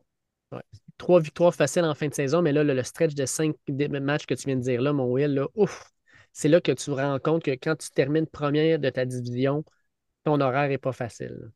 Mais euh, moi, un peu comme Marty, je ne suis pas trop inquiété. Par contre, on voit Jalen Hurts clairement affecté par une blessure au genou. Euh, on verra dans les prochaines semaines parce qu'il court moins, il est moins mobile. Malgré tout, trouve ses receveurs, puis on trouve une façon de gagner. C'est ça, les bonnes équipes. Mmh. parlant de trouver une façon de gagner, pas mal ça également euh, qui est arrivé du côté euh, de euh, Cincinnati, alors que les Bengals gagnent un troisième match de suite. 24-18 contre les Bills. Et je pense qu'on peut le dire que les vrais Bengals sont clairement de retour. Hey, Joe Burrow. Oui, vraiment. Vraiment. Mais moi, j'étais déçu du match, les gars. Je m'attendais à meilleur que ça. Je m'attendais à une plus belle prestation. Ah, les Bills étaient pratiquement pas compétitifs. Non. Je trouve pas que le pointage indique l'allure de la rencontre parce que les Bengals ont vraiment dominé. 100% d'accord avec toi. Qui a affecté le spectacle. Je suis d'accord. Oui, ça a été d'un sens, qui a été pas son élan de football que je voulais. Très déçu des Bills. Surtout en début de rencontre, euh, les Bengals pouvaient faire ce qu'ils voulaient. La défensive était atroce, mauvaise. On s'est adapté en deuxième demi, une chance, mais euh, L'offensive qui cliquait pas vraiment. Euh, Josh, il est blessé, ça paraît. Euh, non, c'est inquiétant pour les Bills. Je pense qu'on avait tous prédit les Bengals. Je pense qu'on n'était pas mm-hmm. surpris là-dessus. Bengals, c'est une des équipes que je watch beaucoup, beaucoup en deuxième demi de saison. Là, je pense qu'ils sont vraiment partis. Euh, puis les Bills, on a beaucoup d'inquiétudes. C'est là que tu vois qu'on n'avait pas beaucoup de profondeur parce qu'on a beaucoup perdu des, gros gars en blessure. Puis on est incapable de les remplacer. Euh, c'est inquiétant, très inquiétant, les Bills. Manu Arsenault nous demande, les boys, le coordonnateur défensif des Bengals, Lou Anarumo, serait-il un bon candidat pour être un entraîneur dans la NFL l'an prochain? Il est tellement solide. Bon podcast, bien hâte de vous écouter. Continuez votre beau travail. Très bonne question, Manu. Je pense que toi, Dave, tu es d'accord avec ça. Hein? Oh, je l'adore, moi, Lou. Ah ouais, hein? Lou, je ne comprends pas qu'on ne l'ait pas interviewé. Je comprends pas. Ouais passe sous le radar, vraiment. Mm-hmm. il y a des bons joueurs, mais cette unité est vraiment sous-estimée. On- C'est des joueurs parfaits pour son système. Tu sais, des gars un peu comme cet entraîneur qui passe en dessous du radar. Euh, Mais non, les Bengals, c'est une belle équipe équilibrée. Puis défensivement, moi, j'ai toujours trouvé qu'elle était underrated, cette défensive-là. Absolument. Est-ce que, tu sais, on, on, on fie beaucoup sur ces stats, sur qu'est-ce qu'on voit, mais on connaît pas les personnes, on les côtoie pas. Ça peut-tu être euh, le genre de Eric Bieniemy, dit offensive coordinator, qui est capable d'être head coach, mais même chose pour lui, Lou, mais DC. Tu sais, des fois, ça se passe en entrevue, on n'est peut-être pas convaincu que, que ça peut devenir un bon head coach. Nombreux coordinateurs qui s'essaient comme head coach, qui reviennent coordinateurs, puis finalement sont clairement des coordinateurs. Est-ce qu'il en fait partie? Seul le temps va le dire, mais pour répondre à ta question, est-ce que Lou va avoir sa chance en 2024? Euh, je crois probablement que oui. Il va y avoir des équipes qui vont l'approcher parce que ça fait quand même quelques saisons que la défensive joue très bien, que les gars, les joueurs parlent beaucoup de lui. Mais est-ce que ce sera un succès? Hmm, je laisse un point d'interrogation là-dessus. Mais il n'a pratiquement pas été passé en entrevue. Peut-être que c'est des recommandations aussi, là, par contre. Là. Euh, c'est une, game de contact, ça. Là. Mais, euh, je trouve ça bizarre que son nom soit peu mentionné, par contre. Ouais. Ça va changer d'après moi. On termine ça avec le Monday Night qui euh, a été pénible à regarder. Victoire des Ah, Chargers, ça les ramène à parlait tantôt, 500, là. mais ouf, Ah. 27 à 6. terrible. Ouais, Terrible. J'ai pas rien d'autre à dire. Puis je vais être bien franc avec tout le monde. là, J'étais brûlé. À la demi, je me suis couché et je suis très content de m'être couché. Ben, écoute, je t'ai suivi pas euh, longtemps après le début du troisième quart. moi j'ai toffé jusqu'à la fin, puis je sais pas trop pourquoi, les gars. Euh, T'es un vrai. Toi, tu de- t'es dit de la, vomi de la marde, pas grave, je vais regarder ça. Ouais. Fais-moi un shake, là. Moi le boire. Ah, colique. Ouais. J'ai pas grand chose à dire. Non, mais j'étais tellement motivé à voir les Chargers jusqu'à la fin, là. Tu sais, juste pour faire des cauchemars puis mal dormir, là. Juste pour ça. Ouais. Non, non, regarde. Pas grand-chose à dire sur ce match-là, honnêtement, là. Fait à part que j'étais le seul à choisir les Jets. Fait que ça Ouais. ressemble à quoi, Dave, justement? Mais c'est ça, je m'en allais Ouais, c'est vrai. Ça a été une semaine euh, relativement intéressante. Écoute, euh, Martin, tu as mené le- la- les troupes avec neuf bonnes, euh, pré- euh, prédictions sur 14. Puis euh, Will et moi, on a suivi à 8 sur 14. Euh, chacun Ah, ayant c'est fait euh, bon. une ou deux prédictions euh, mauvaises. Tu sais, toi, tu as marqué, euh, Will, les Jets contre les Chargers. Moi, j'ai pris les Seahawks contre les Ravens.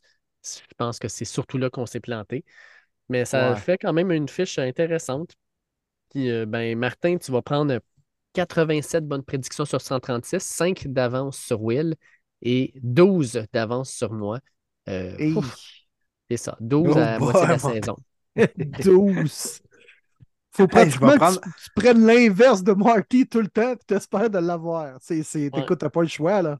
Ouais, mais tu Fait que là, Dave, tu m'autorises de prendre un bye week cette semaine, c'est ce que je comprends. Ouais. que ça fait deux bye week que tu devrais prendre. là, mais en tout cas. Le gars prend un bye week, il le rattrape même pas. Lâche pas, Dave. Lâche pas. Dave. Fait qu'on lâche pas ça. Eh L'important, c'est pour c'est de fun. participer, comme on dit. Ouais, c'est ce qu'ils disent. C'est le fun, hein, une médaille de participation, là, que c'est Mhm. plaisant. Ben Moi, oui. j'affichais ça partout dans ma chambre, là. En chocolat, mon Will. Ah, une bonne médaille en chocolat. C'est ce que James Harrison ne voulait pas pour son enfant. Hein? Non. Eh, pas boy. On lui est mangé, médaille, je peux te le dire. Je Les enfants, chocolat. les enfants, hey, les enfants aussi, ils mangé au déjeuner, je pense.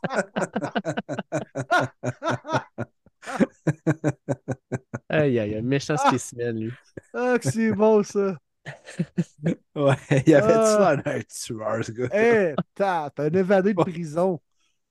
Ben, je me rappelle, je pense que c'était pas la couverture de d'Alcatraz en GQ. âge, je sais. Il n'y avait pas, genre, euh, sur, une, sur la revue de GQ, à un moment donné, il a fait le cover, puis je pense qu'il y avait des guns dans les mains de chaque barre. Tabarnak, Ah non, méchant écoute, je voudrais pas le Aïe, croiser dans aïe, une ruelle à aïe. 2h30 du matin. Là. Oh, même à 2 h l'après-midi.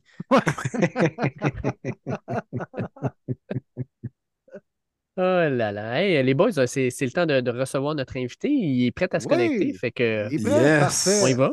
Ouais, Ben puis c'est oui. l'occasion, les boys, de jaser un peu de football québécois, tabarouette.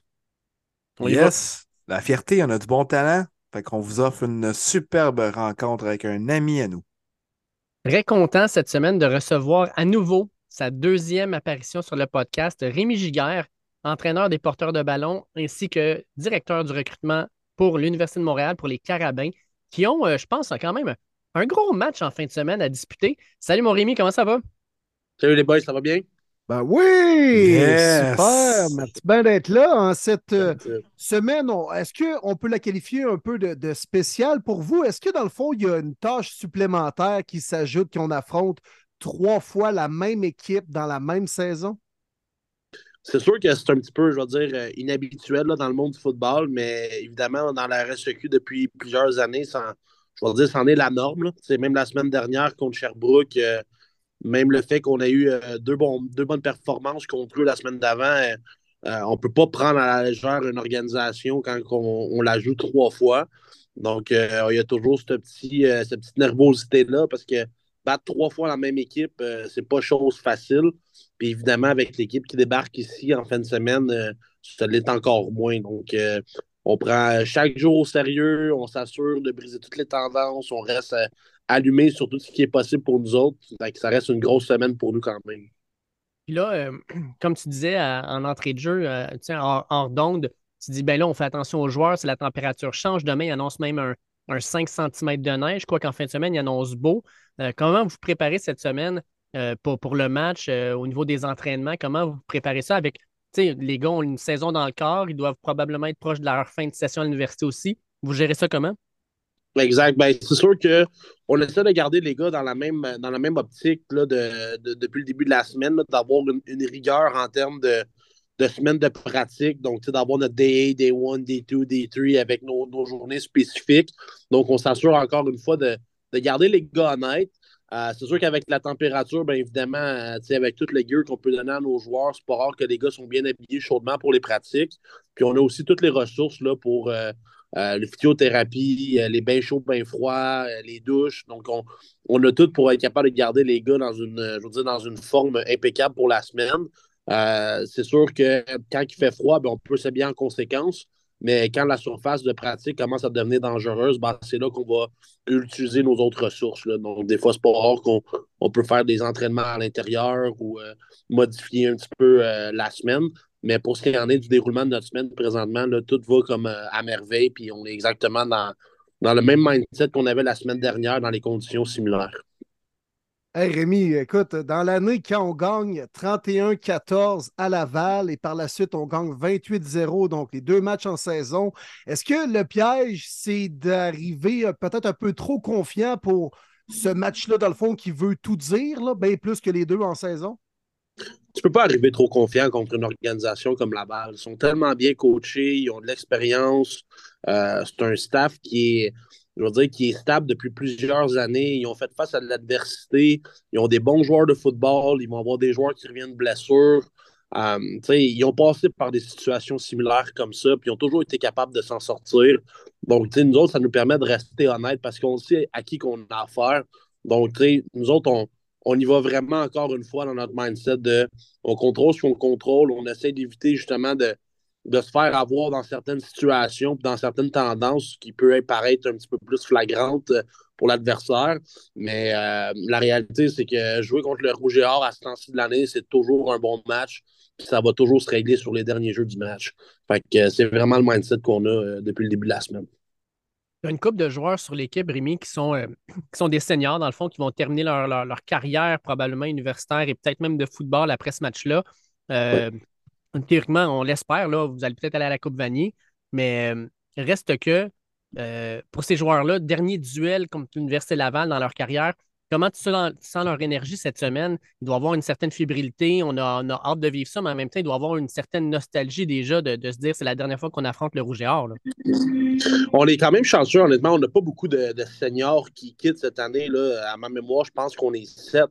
Donc, on va avoir une équipe euh, relativement similaire l'an prochain. Euh, mais pour les gars qui vont nous quitter, euh, il y en a beaucoup là-dedans qui, ont, qui ont une carrière professionnelle euh, sur, pour, je dire, la prochaine saison. Donc, euh, c'est sûr que c'est toujours spécial de recevoir la Coupe Dunsmore à Montréal. Puis pour ces gars-là, sont fiers de, de, je vais dire, finir leur carrière potentiellement à la maison. Parce que si tout va bien, on peut accueillir tous les prochains matchs à la maison, puis ensuite de ça, se diriger à Kingston pour la Coupe Vanier. Donc, c'est sûr que c'est un petit sentiment particulier de pouvoir finir ça là, à la maison. Donc, les gars sont, sont bien excités, mais ça paraît pas tant que ça. L'énergie est vraiment, euh, est vraiment spéciale cette semaine, puis on a vraiment le sentiment que les choses vont euh, pour le bien. Donc, euh, les gars sont vraiment cool cette semaine. Si on fait, mettons, euh, Rémi, un petit portrait général euh, du football universitaire québécois, il y en a qui vont dire bon, encore une fois, c'est Laval contre Montréal en finale, sans grande surprise. On pourrait prédire les deux équipes qui vont s'affronter en finale au tout début de la saison. Euh, mais en même temps, on a eu des matchs serrés. Entre autres, Concordia est venu vous battre à Montréal. Il y a eu un bon match entre McGill et Sherbrooke. Quel est le portrait peut-être général du football universitaire québécois? Est-ce que dans dix ans, on va être encore rendu avec Laval? Montréal en finale? Ben, écoutez, euh, en espérant que dans les dix prochaines années, Montréal se rende en finale, ça ne me dérange pas, en tout. Toi, euh, non, hein? Non, moi, ça ne me dérange pas. vraiment. Mais la réalité, c'est que tu vois que la parité est quand même, quand même présente. Là. On ne se fera pas de cachette. Concordia ont eu une excellente saison cette année. Euh, on l'a vu avec je veux dire, euh, l'embauche de plusieurs bons entraîneurs compétents, puis avec euh, l'addition d'un bon recrutement depuis les deux, trois dernières années, ben, ça porte fruit. Puis euh, la réalité, c'est que ce qui est encourageant dans notre ligue, c'est d'avoir cette parité-là avec, avec, d'autres organisations. Comme à quelques années, ça, ben, ça a été Sherbrooke, puis McGill ont toujours été capables de soutirer une victoire par-ci par-là ou de simplement rendre la vie difficile à d'autres organisations. Est-ce que pour les dix prochaines années, ça va être encore une rivalité Montréal, euh, Montréal-Québec? Ben, présentement, c'est difficile de dire le contraire, mais ce ne serait, pas, euh, serait pas surprenant de voir euh, un, une, autre, une autre situation ou un, autre rendez-vous, si on veut, dans les prochaines années. Fait je ne serais pas surpris que dans les dix prochaines années, il y a d'autres encore rendez-vous Carabin, Carabin mais que ce serait pas rare de voir Sherbrooke, Concordia et peut-être même McGill être capable d'aller chercher là, euh, une participation à la Coupe Dunsmore quand leur équipe est à maturité. Donc, euh, ça serait vraiment le, mon topo sur cette situation-là. Oui, intéressant. Puis, euh, tu sais, on en a eu des matchs en d'anthologie entre Laval et Montréal dans les dernières années à la Coupe Nantismore même. Là. Puis, euh, tu sais, j'encourage les gens à l'écoute d'écouter ça samedi. Ça va être présenté à TVA Sport. Puis, euh, dans les prochaines semaines, il va y avoir le bol d'or également, collégial Division 1. C'est présenté aussi à, à TVA Sport. Je suis allé voir des matchs collégiaux. Je suis allé voir même euh, du juvénile secondaire l'autre fois, Saint-Jean-Eudes contre SSF avec un carrière qui n'avait pas encore lancé d'interception. Fait un petit message, c'est encourager le football québécois. Tu sais, nous, on parle de football américain avec l'NCA, la NFL, mais je pense qu'il se fait du maudit bon produit au Québec. Euh, puis Rémi, tu fais un peu partie de ça. Puis on va en voir, je pense, une belle preuve samedi après-midi au Sepsum.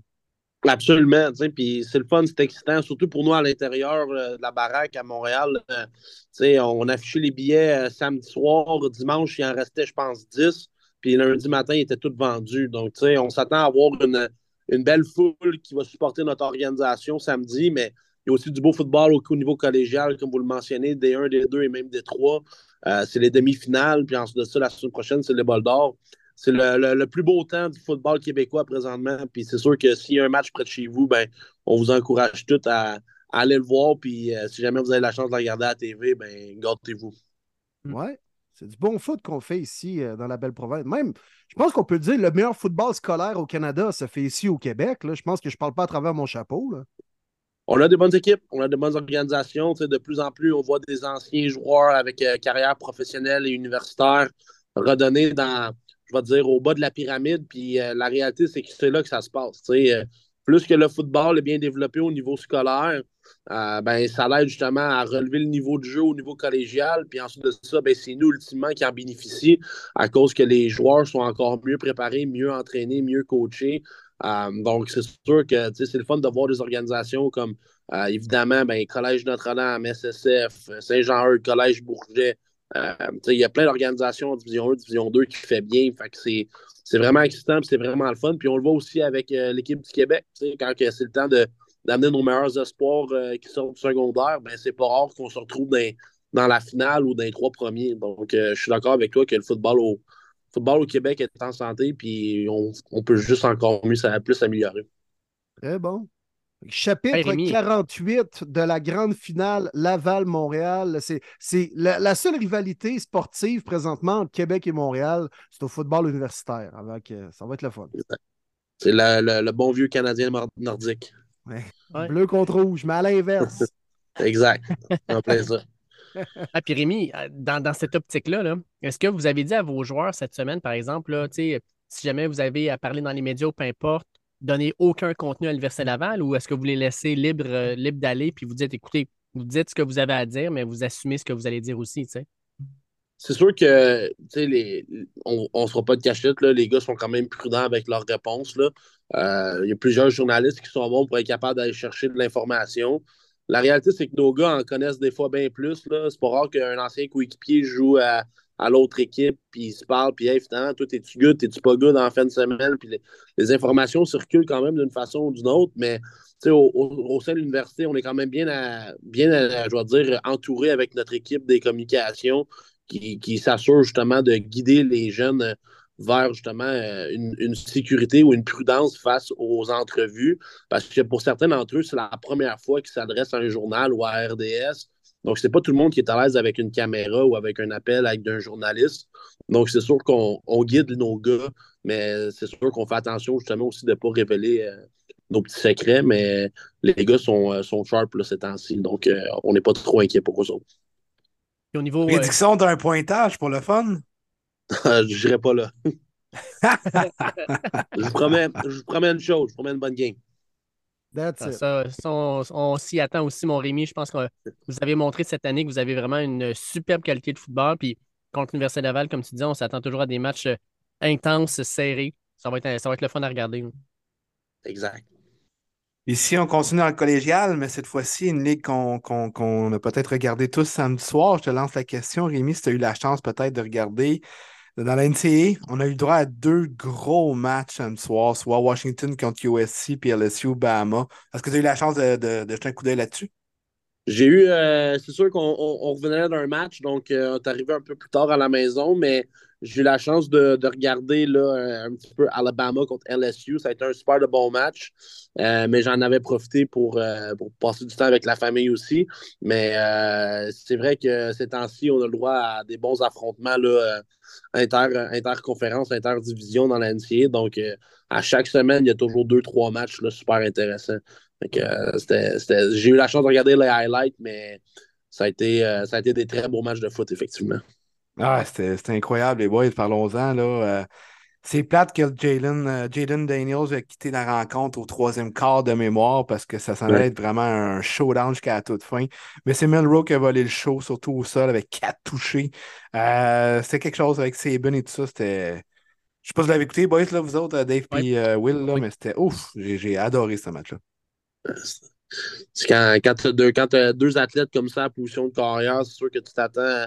On s'entend, la défensive d'Alabama et la défensive de LSU, euh, c'est rare que tu t'attends à un high scoring game, mais avec les deux carrières, là, quand même assez dangereux, euh, tant par la voie des airs qu'au sol, euh, c'est des beaux spectacles. Puis, ben, justement, les gens ont eu la chance d'en profiter. Puis, heureusement pour les fans de- des Crimson Tide, c'est eux autres qui en sont sortis gagnants. Présentement, dans la NCA, Rémi, on parle beaucoup des matchs, mais il y a une nouvelle qui occulte toutes les autres. C'est le scandale à Michigan, le scandale de- où on dit qu'essentiellement, euh, ils ont euh, un employé qui filmait, qui était présent à d'autres matchs pour euh, voler les signaux de l'autre équipe et de les donner dans le fond à l'équipe pour qu'ils aient un avantage compétitif. On va être honnête, je pense que toutes les équipes doivent tenter de déchiffrer les, signaux, d'aller chercher un avantage compétitif. Vous en êtes conscient aussi, je pense qu'en équipe. Comment, à l'Université de Montréal, avec les Carabins, vous gérez ça? Comment, comment vous faites pour justement essayer de, de, de- de cacher vos signaux pour être sûr que personne ne soit capable de les voir ou de les déchiffrer? Est-ce que vous avez une technique particulière? Ben, c'est sûr que d'un point de vue offensif, une des solutions les plus simples pour nous, c'est le wristband.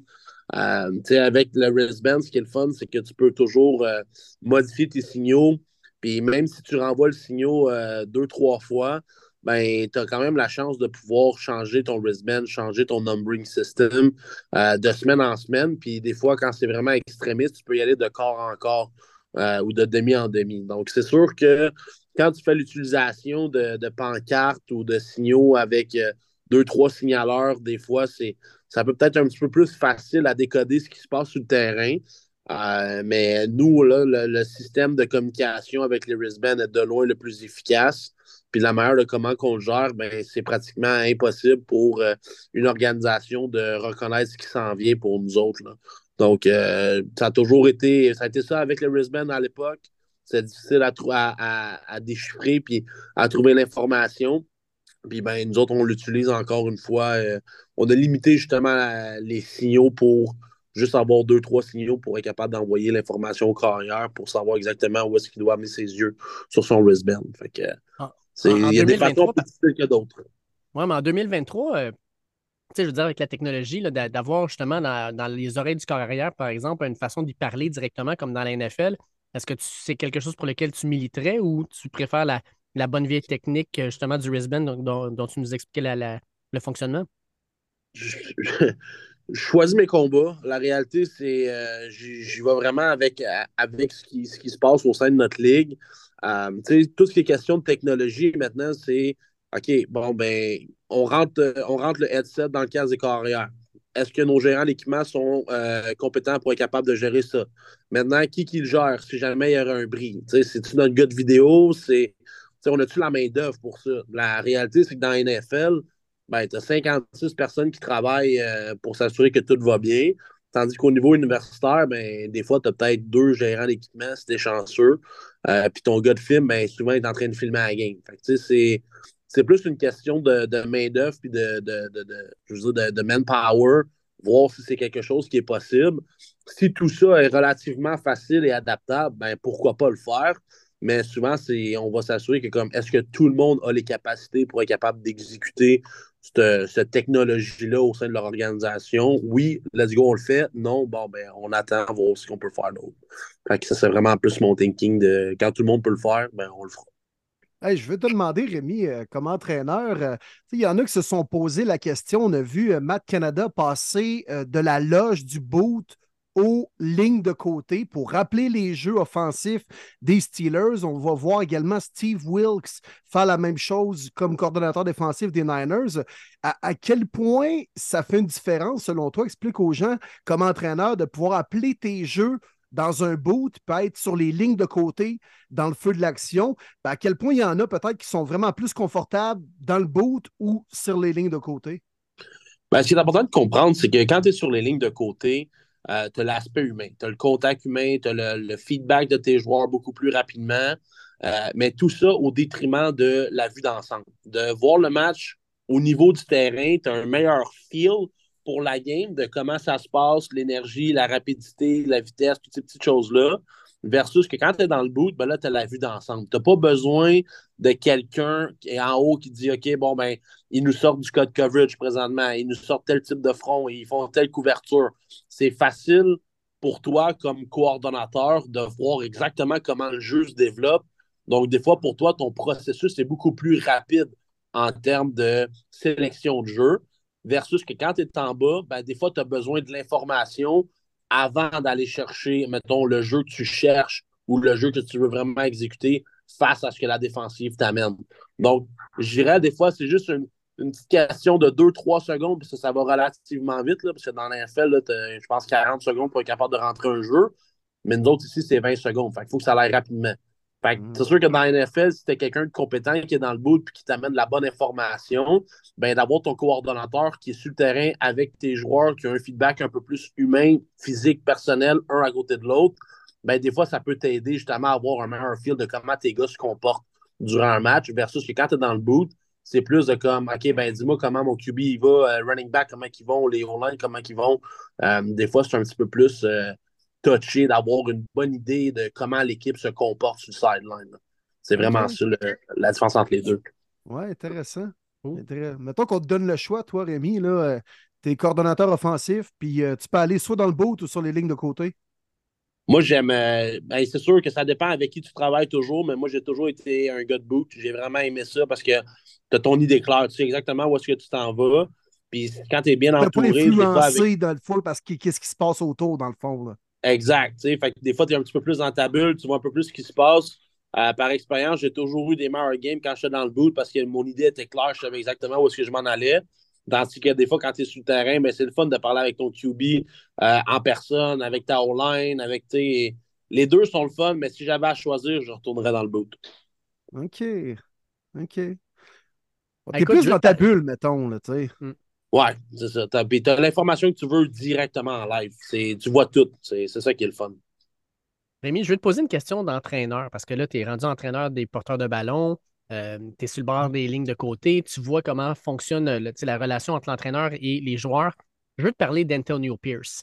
Les Raiders mettent à la porte Josh McDaniels. Antonio Pierce rentre. Puis la façon dont les Raiders ont répondu en fin de semaine, la façon dont ils se sont comportés, c'est clairement comme on avait abandonné sur l'autre entraîneur. Puis avec Antonio Pierce, c'est une énergie différente. Certains disent qu'on n'a pas vu les Raiders jouer de même depuis un sacré bout de temps. Quand tu regardes ça en tant qu'entraîneur, euh, qu'est-ce, que, tu vois là-dedans? Qu'est-ce, que, qu'est-ce qui, pour toi, te, dit comme OK, il faut vraiment que je fasse attention à la façon dont je me comporte avec mes joueurs? Euh, comment, comment tu vis ça, en fait, de l'extérieur en tant qu'entraîneur, toi aussi? Ben, la réalité, là, c'est que quand, puis ça, c'est chapeau à Marco, notre entraîneur-chef ici, c'est construire un staff de foot, c'est tough. Parce que il y a plusieurs égaux, il y a plusieurs gens qui voient le football d'un autre œil, que ah, moi je ferais ça comme ça, moi je ferais ça comme ci. Euh, je vais dire, l'une de nos raisons de nos succès ici cette année, c'est que tous les entraîneurs sont sur la même page. Puis ça, quand tout le monde est sur la même page, il n'y a pas personne qui est en train de chigner à gauche, à droite, de comment c'est pas ça que je fais. Tout le monde travaille ensemble. Tout le monde travaille en équipe.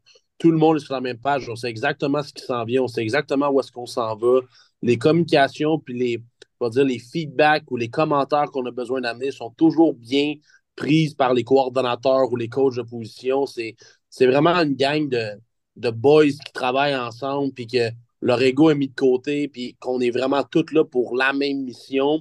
Puis c'est ce qui fait en sorte que ben, quand tu as ton staff qui est tout sur la même ligne, puis sur la même page, puis qui pense pareillement, ben, il n'arrive pas des situations comme qui est arrivé à, à Los Angeles. C'est probablement que il y a des coachs comme Ah, moi, c'est pas comme ça que je ferais ça, ça serait complètement différent. Puis, ah ben, ben là, les coachs, d'accord avec son point de vue, vont embarquer avec lui. Puis là, ben, c'est là que tu commences à séparer de groupes. C'est là que tu commences à séparer les entraîneurs entre entraîneurs. Mais là, maintenant, ils vont être des entraîneurs avec des joueurs. Y avoir des clics dans les joueurs parce qu'il y a des gars qui devaient aimer Josh McDaniels, il y en a qui ne devaient pas l'aimer. Fait que là, c'est là que ça commence à être la débandade dans une organisation. Parce qu'on a toujours dit que le, je vais dire, le, l'union des entraîneurs, c'est le miroir du vestiaire. Si nous, on est unis, notre vestiaire va être uni. Puis, je pense que ça a vraiment été ça le gros problème à Angeles, à Las Vegas. C'est peut-être pas un, problème de X puis de knowledge de la game, mais à la fin de la journée, c'est 11 hommes qui jouent sur le terrain, puis c'est 11 personnes avant d'être 11 joueurs de football. Puis c'est ça qui est important, c'est de les traiter comme des humains. Puis je pense que c'est peut-être un lac de ça qui a fait la grosse différence en fin de semaine parce que Coach Pierce a l'air d'être un gars qui est vraiment proche de ses joueurs. Puis je pense que c'est là que les gars ont envie de se battre pour un coach. Fait que euh, pour moi, c'est ce que j'ai vu des entrevues et tout. Je pense vraiment que les gars sont prêts à aller au bat pour ce gars-là. Puis on peut le voir, mais est-ce que maintenant cette énergie-là va être capable de perdurer jusqu'à la fin de la saison? Ils ont le talent, ils ont des bons joueurs, mais maintenant, une game, c'est correct parce qu'ils faisaient des choses différentes peut-être. Mais quand ils vont voir du film, comment ils vont réagir à ça? c'est à voir, on va le savoir dans les prochaines semaines.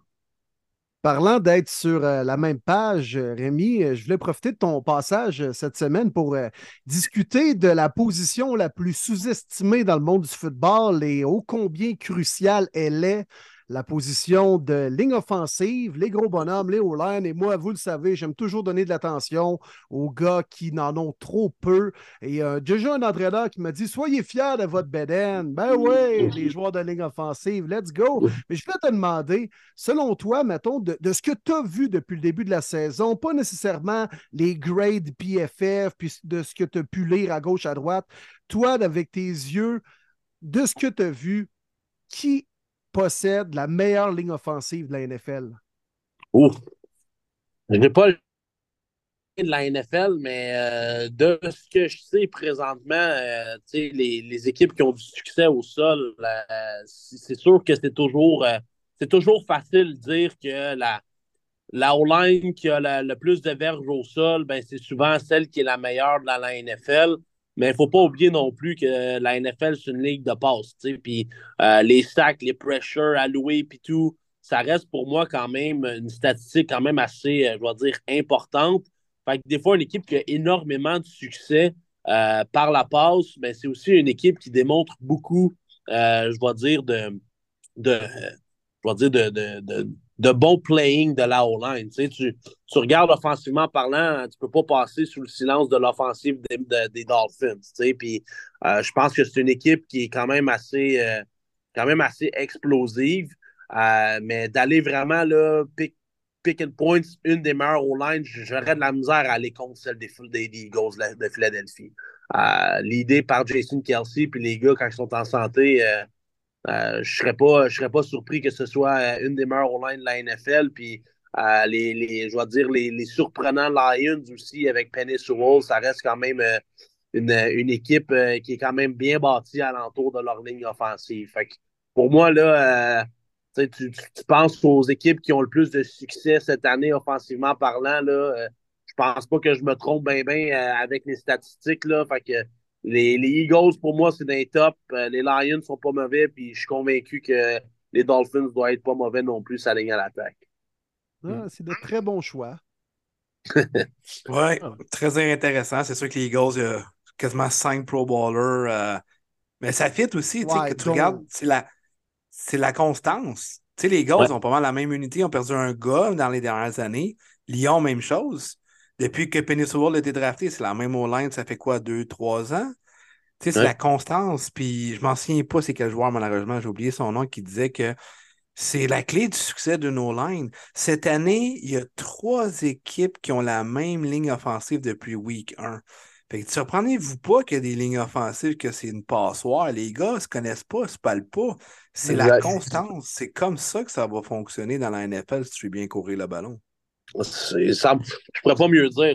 Puis avoir joué la position, euh, je vais te dire, euh, souvent, on, dit toujours en nos lignes que la clé du succès, c'est la communication. Puis euh, l'absence de communication, ben, c'est la preuve de, je vais dire, de, de l'ultime performance de nos lines. quand ça fait 23 games que tu joues avec le même left tackle, puis que tu n'as même pas besoin, tu peux juste faire un bruit, puis c'est exactement ce que tu veux dire, ben, c'est complètement différent que de jouer avec une recrue puis que tu dois tout lui dire de façon claire. Comme, OK, toi, faut que tu fasses ça, on prend telle technique, on s'en travaille à ce gars-là.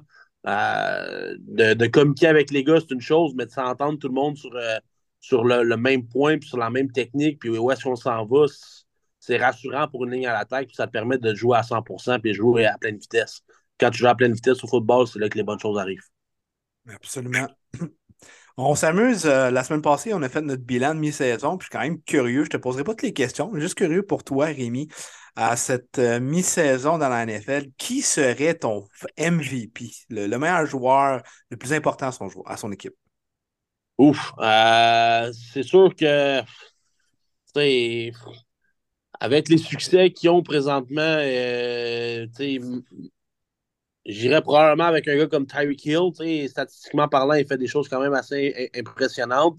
C'est sûr que comme coach de running back, euh, Christian McCaffrey, je ne serais pas contre, euh, serais pas contre de, dire que c'est le go-to guy. Euh, je pense qu'à carrière, c'est trop. c'est comme il y a plein de gars qui font bien, mais personne qui fait extrême. Fait pour moi, ce serait probablement un gars comme Tyreek Hill qui pourrait le, le, gagner présentement les MVP. Très intéressant. Mon choix, joueur... mon choix ton joueur défensif de l'année? Ouf. Euh, j'aurais de la misère à y aller. Euh, j'aurais de la misère à y aller contre Miles Garrett. Pour vrai, euh, de tout ce qu'il fait, là, c'est tellement un joueur dominant. tu le regardes jouer à toi semaine, en entends parler. Le gars, c'est un D-line. pour moi, Miles Garrett, c'est une terreur pour les joueurs de ligne à l'attaque, justement. Puis malgré les résultats de ce que Cleveland peut faire, euh, je prendrais ce gars-là dans mon équipe demain matin, puis j'aurais pas honte à dire qu'il mériterait d'être le défensif euh, MVP euh, de la NFL. Absolument. J'ai le même choix que toi, Rémi. la dernière question NFL pour toi à la mi-saison, est-ce que tu changes? Je ne connais pas tes prédictions que tu avais faites au Super Bowl début de saison, mais si tu les gardes ou tu prédis peut-être deux nouvelles équipes qui seront au Super Bowl cette année? Ah, ouh pense pas. Je pense pas que j'avais, j'avais répondu à cette question-là, mais euh, j'aimerais vraiment ça dans le NFC voir les Lions. Puis euh, j'aimerais vraiment ça voir. Euh, je ne prendrais pas l'équipe du AFC East parce que je suis un fan des passes, fait que je veux pas qu'il y en ait une qui se rende là. Mais j'aimerais, j'aimerais vraiment ça revoir les Bengals. Bengals contre les Lions là, au, Super Bowl, là, ça, serait, ça serait un super bon spectacle. Ah oui, absolument. Les, lions contre les tigres bengales, ça serait, ça serait le fun à voir. Euh, je pense que bon. je pense que c'est un reach, là, mais euh, ça, serait, ça, serait, ça ferait un bon spectacle. C'était vraiment cool. C'est intéressant. Mais oui. Mais oui. tant que dans les prédictions, mon, mon Rémi, euh, on parle de la rivalité Montréal, Montréal contre Québec au football universitaire, mais là, au football canadien, ça va être Montréal contre Toronto, une autre belle rivalité. Puis tout comme Laval qui a perdu deux matchs contre nous autres cette saison, Montréal a perdu ses trois matchs contre les Argonauts. Euh, finale de l'Est, est-ce que tu penses que les Alouettes peuvent se qualifier pour la Coupe Grey? Je suis euh, pas inquiet. Je suis pas inquiet que les Alouettes vont être capables de s'en sortir, honnêtement. Je pense que Toronto, c'est une excellente équipe. Gagner euh, trois fois contre Toronto, c'est déjà assez difficile. Ben, pour Toronto, gagner trois fois contre Montréal, c'est déjà assez difficile. Mais je ne serais pas surpris que Montréal soit capable d'en sortir une. C'est juste un match, hein? C'est juste ça là qu'il faut qu'il gagne en fin de semaine. Hmm. Hey, parle-moi d'un joueur que tu connais bien, justement, Rémi, avec les Alouettes, Marc-Antoine de quoi? Quelle saison il a connu? Il est fait sur mesure pour jouer dans la Ligue canadienne de football avec son style de jeu dans la tertiaire. Là. Il est parfait pour cette ligue-là. Ah, c'est pour avoir joué avec Marc-Antoine quand il était un peu plus jeune, recru au Carabin. C'est un marchand de vitesse avec un physique incroyable. Puis c'est quelqu'un qui comprend super bien la game de football. Donc, sachant déjà où est-ce que le ballon il s'en va, puis avec ses qualités athlétiques, il est capable de refermer le jeu rapidement. Puis on l'a vu cette année, c'est un joueur d'impact euh, au sein de la Ligue canadienne, puis surtout au niveau, niveau pour les Alouettes. Euh, je suis vraiment pas surpris que ce jeune homme-là ait beaucoup de succès avec les Alouettes cette année. C'est un bon poster boy ici pour les Alouettes. Il est charismatique. il a même fait du Big Brother, Calvaire. Mais oui, Big guy. Rockstar. Rockstar. avec sa couette, c'est parfait. Hey Rémi, euh, avais-tu une autre question, Will? Ben, je voulais savoir, Rémi, euh, écoute, euh, qu'est-ce que tu penses de Matt, son évolution dans la NFL maintenant après neuf semaines complétées? qu'est-ce que tu penses de l'évolution de Mathieu Bergeron? Ben, pour avoir regardé quelques matchs puis quelques highlights de Mathieu, euh, je pense que définitivement qu'il commence à prendre un peu plus son groove. Euh, euh, jouer dans la NFL, on s'entend, c'est déjà assez chose difficile à faire. Mais maintenant, d'avoir l'opportunité justement d'être partant après neuf matchs, mi-saison dans la NFL, je pense qu'il y a une bonne idée aussi de quoi il s'attend. il va avoir la chance de jouer une deuxième fois contre les Saints, les Bucks et les Panthers. Fait que, ça, ça, va, ça devrait être encore plus facile pour lui la deuxième moitié de saison. Euh, je pense que rendu à ce niveau-là dans la NFL, c'est d'être capable de prendre soin de son corps. Euh, fait que maintenant, c'est comme à quel point il va être capable de, euh, je dire, rester en santé jusqu'aux séries éliminatoires en espérant que les Falcons s'y rendent. Euh, mais d'un point de vue technique, pour moi, ce serait difficile de, m'afficher dans ce qu'il fait bien, il fait moins bien. Mais une chose est sûre, c'est que l'expérience, euh, ça, ça, ça, coûte cher. Puis euh, je pense qu'il l'apprend à top par moment, mais je pense que s'il donne la balle à Bijan Robinson un peu plus souvent, ça devrait le mettre dans une meilleure position. Ouais.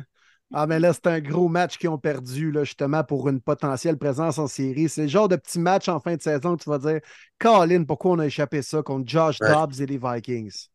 Exact, 100%. Ça a, été ça a été une fin de semaine difficile pour les Falcons. Ouais. Il faut quand même le mentionner. Matt a été euh, le meilleur garde au niveau de la protection de passe euh, lors de la semaine 9 selon PFF avec un grade de 89.8. Et ça, c'est le meilleur grade pour tous les gardes à la semaine 9. Ça, c'est, ça, c'est mon Mathieu. Ouais. Solide. Je suis pas inquiet. Tout le, monde, tout le monde critiquait un peu son, son pass blocking, puis justement, il est capable de faire mentir euh, ceux qui, euh, qui, avaient apposé ces commentaires-là durant le draft, le processus. Puis chapeau à Mathieu de probablement avoir mis les efforts euh, dans, cet aspect technique-là de son jeu. Puis encore une fois, chapeau à, ses entraîneurs justement de le développer dans, ses faiblesses ou dans ses challenges.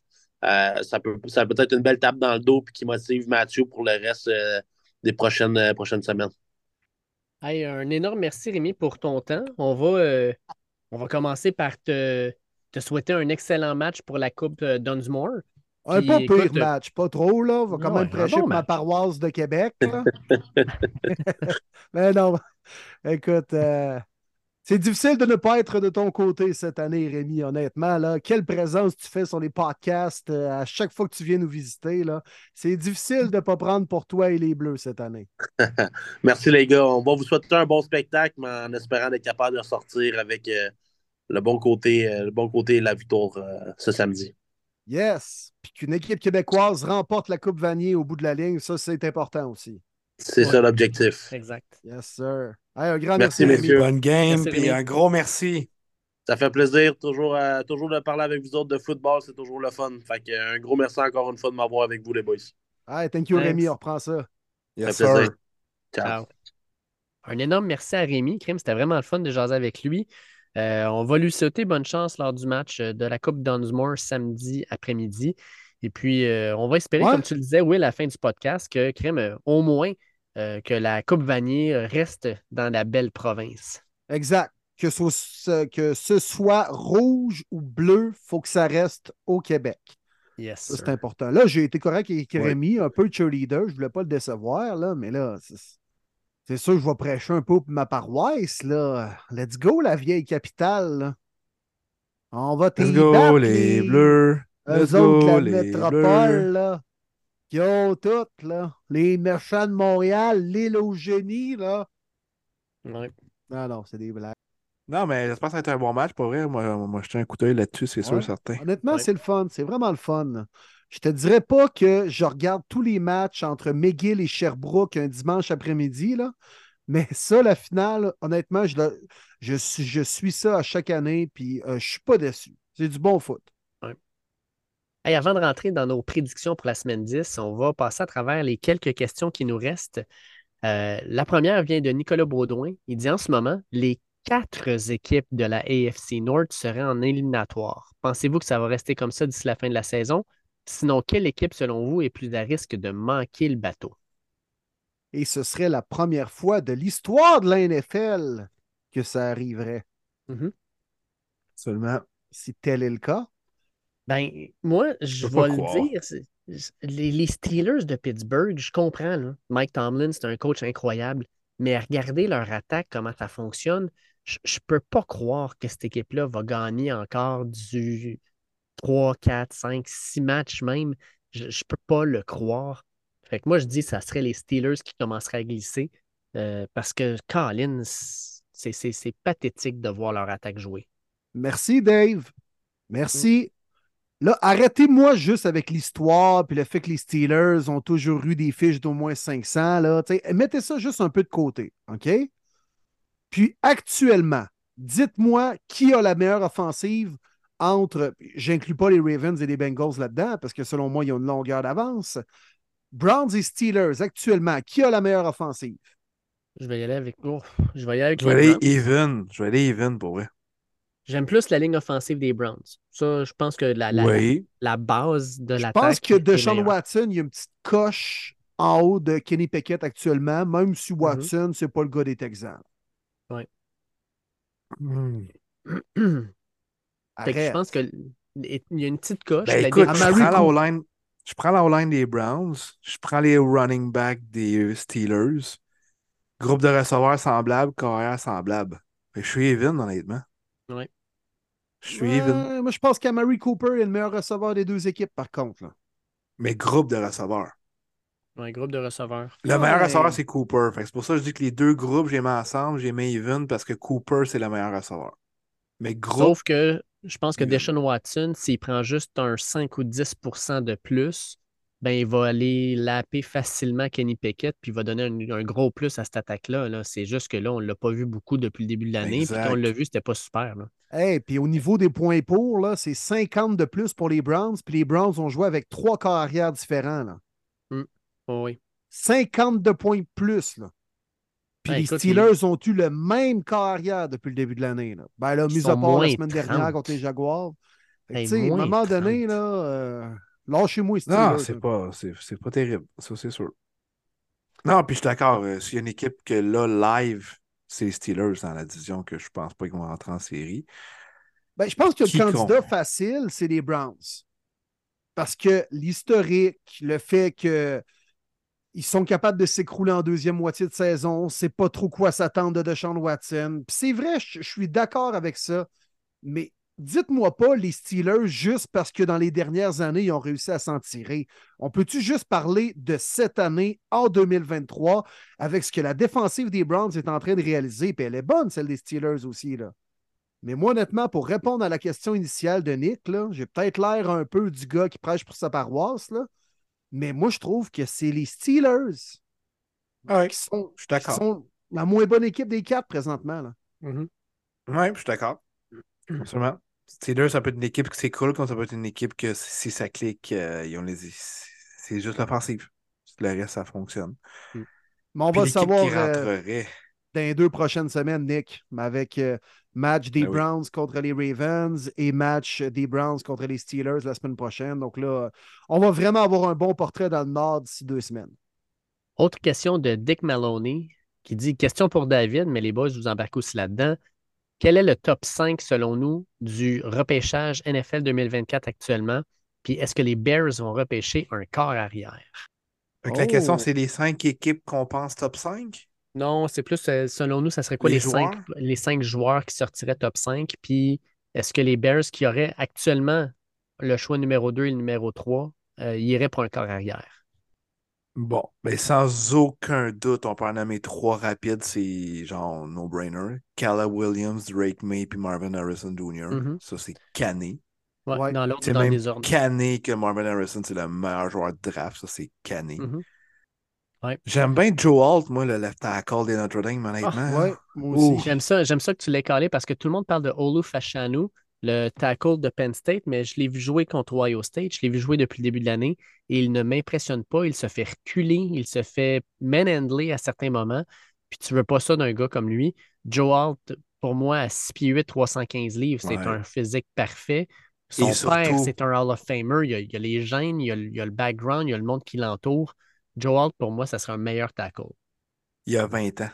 Mm. Imagine, t'es une franchise, man. Il y a 20 ans, ça vaut de l'or en Chris, là. Mais hein, Je l'adore. Moi, je le mets là-dedans. Euh, j'ai pas regardé les Edge. Je sais pas s'il y en a un qui mérite d'être top 5 cette année, Dave. probablement pas. Là. Il y a Dallas Turner d'Alabama qui Ouais, est c'est comme ça. bien Mais- placé. Mais tu Je trouve sais, si tu me le que- on demandes. est loin de Will Anderson et compagnie, là, pareil. là. Oui. Si tu me demandes, là, mettons, le meilleur joueur de foot, point, qui s'ajouterait à ça, ça serait Brock Bowers, malgré sa blessure. Ah ouais. Tu veux le voir dans la NFL, ce gars-là va être hallucinant. Puis si tu veux une surprise, Top 5. ouais, ça serait, ça serait haut, haut, haut payé. C'est un peu comme Kyle Pitts, tant qu'à moi. Là. Ouais. Mais Bowers, est, pour moi, Bowers est meilleur que Kyle Pitts. là. C'est un meilleur tight end complet. Puis si vous voulez une surprise, les gars, un, un- un nom que vous n'avez peut-être pas entendu souvent, Kean Coleman, le receveur de Florida State.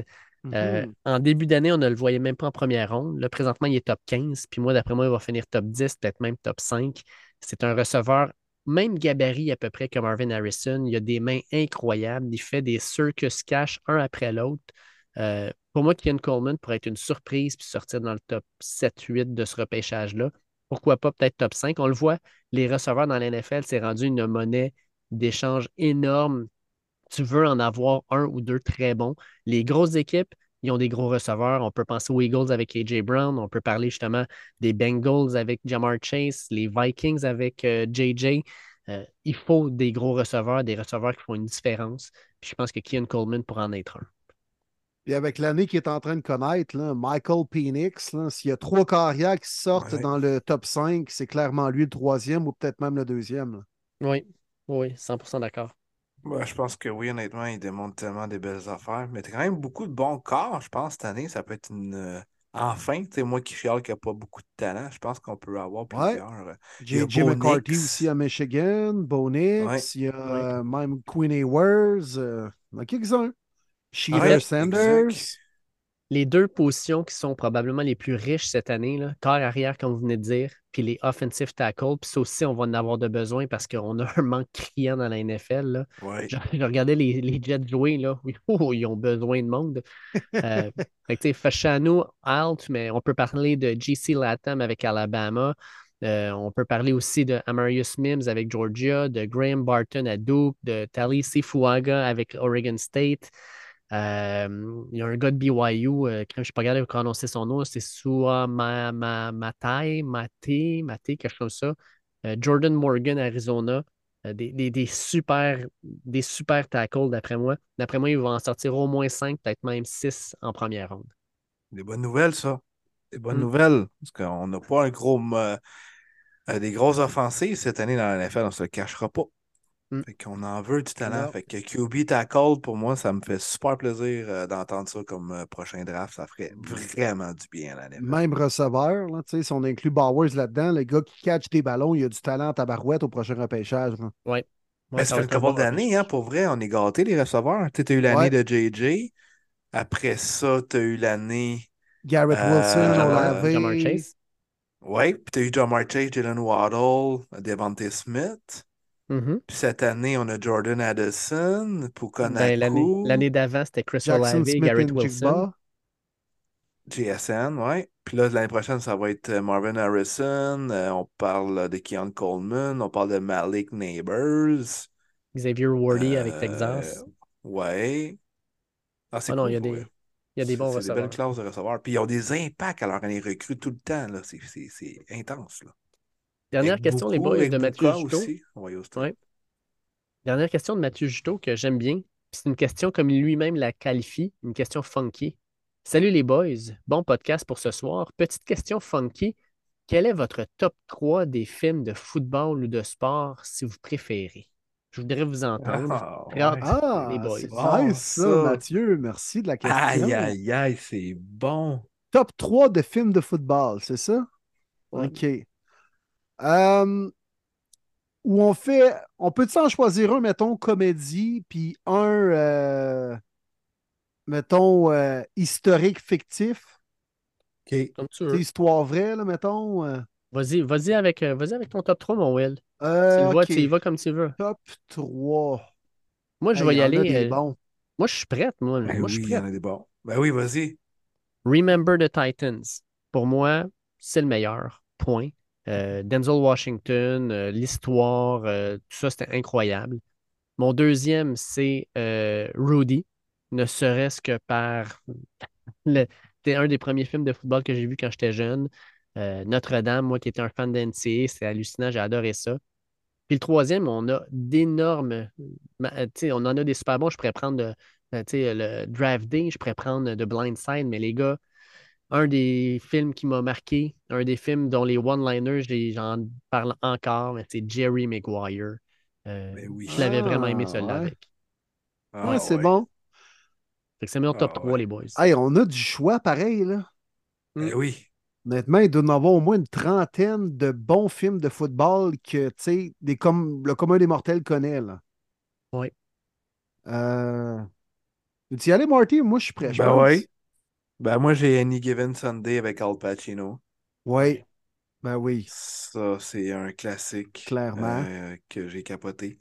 Moi, je vais mettre Draft Day. Je l'ai écouté je sais pas combien de fois. Puis, tu sais, vous savez, je, je- je suis un grand fan des saisons mortes, des drafts, pis ci, pis ça. Ah, juste pour les. Browns, hein? T'aimes ça avec les Browns de Cleveland? C'est pour ça, hein? Dis-le donc. Non, tes non, no matter what. Ben oui, man. À combien de fois je le dis à mes chums à chaque année avec tel joueur, puis euh, je l'avais dit à l'année de Jerry Judy, j'étais assez fier, mais finalement, j'ai arrêté de prendre un autre joueur. Mais bon, c'était drôle l'année même. Mais Moi, je veux Puis, Kevin euh, Costner comme directeur général. Je l'ai tout le temps dit, tabarouette. Je milite pour ça.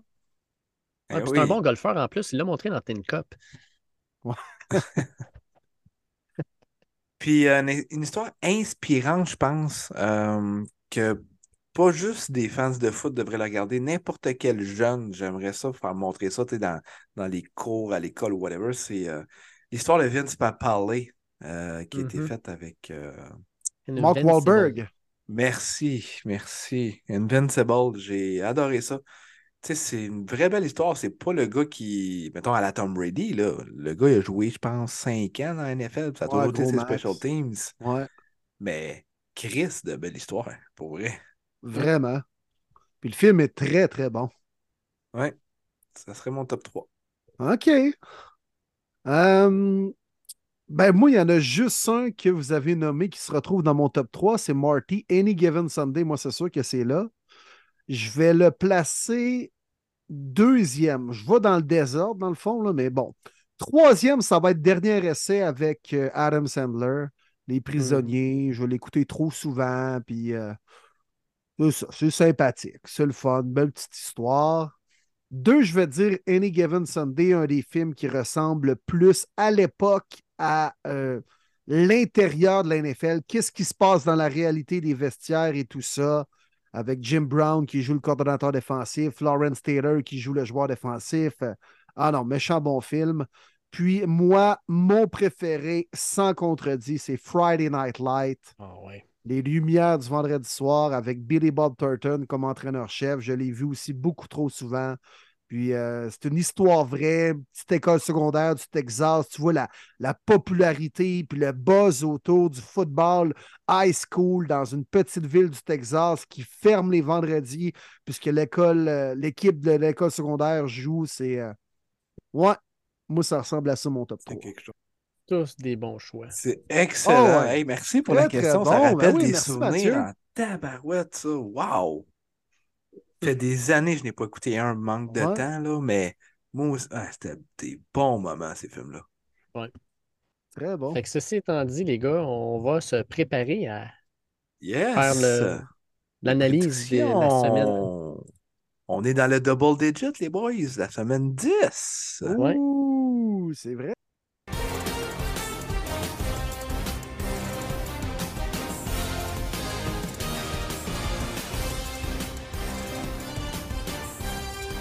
Et on commence ça, messieurs, avec un extraordinaire Thursday Night Football opposant les Bears et les Panthers. Seul point intéressant de ce match. Bon.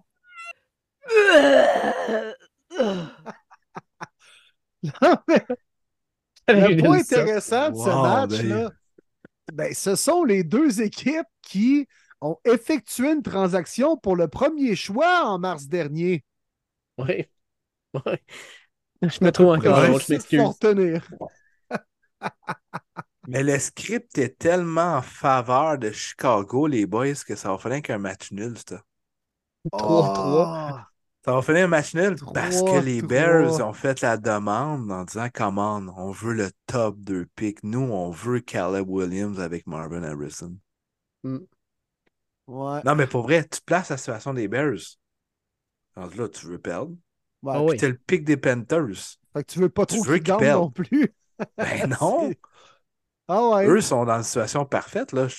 Puis pour répondre à la question tantôt, euh, je m'en sais plus, un auditeur n'a pas répondu que si les Bears vont remplacer leur QB, ben si le Dream arrive de 1-2, là, je m'en sac de Justin Fields. là. C'est Caleb Williams puis Marvin Harrison, no doubt. Mais ça, ça, No doubt.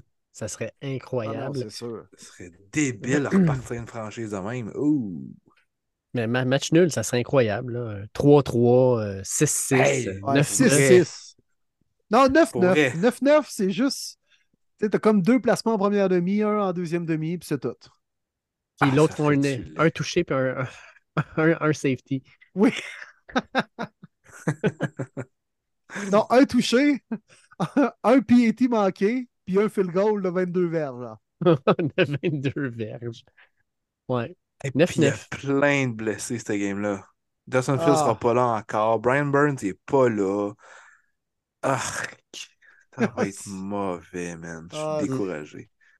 Honnêtement, j'ai de la misère à pencher d'un bord ou l'autre. J'ai le En goût de fait, dire match nul. J'ai vraiment le goût de mettre ça. Moi, je veux peux ça. Match nul. Ah ouais, les gars, Eh on non. suit les trois. Ah ouais, come on. Ah ouais. il faut, faut pas qu'il y ait tu mets 5 par quarts 12, dans ce match Come on, là. 5 Faut pas mettre 5 quarts. c'est vrai. Il y a trop de, il va y avoir trop de taux euh, élevés de suicide après la game. Là. Euh, Non, Oh ben, mon Dieu. après, après les quatre quarts, ils vont se réunir au milieu du terrain. Ça va être roche, papier, ciseaux. Deux de trois, puis à tous les fois, ça va être roche les deux. Les puis ils vont arrêter, puis- Ah non, mais moi, je pense. Hey, à la fin- hey, sors la feuille, mon chum! Come on! Moi, je pense qu'à la fin de la game, là, ils vont s'ennuyer pour l'overtime, puis les arbitres vont arriver dans le milieu pour faire le coin toss avec du sang qui sort des yeux. Puis non, non, on arrête les boys, là. On n'est plus capable. Ouais, Ou à un moment donné, il n'y aura plus de feed sur Amazon parce que Jeff Bezos va débrancher ça. On va faire le gars qui s'arrange, eux autres. Là. On va mettre au moins la deuxième saison de Jack Reacher. On va mettre quelque chose qui se regarde au moins. là. On devance sa sortie aïe, de deux aïe. mois parce qu'on n'est plus capable. Ouais. Ben, je- Bon, ben, je vais y aller avec les Bears, les boys.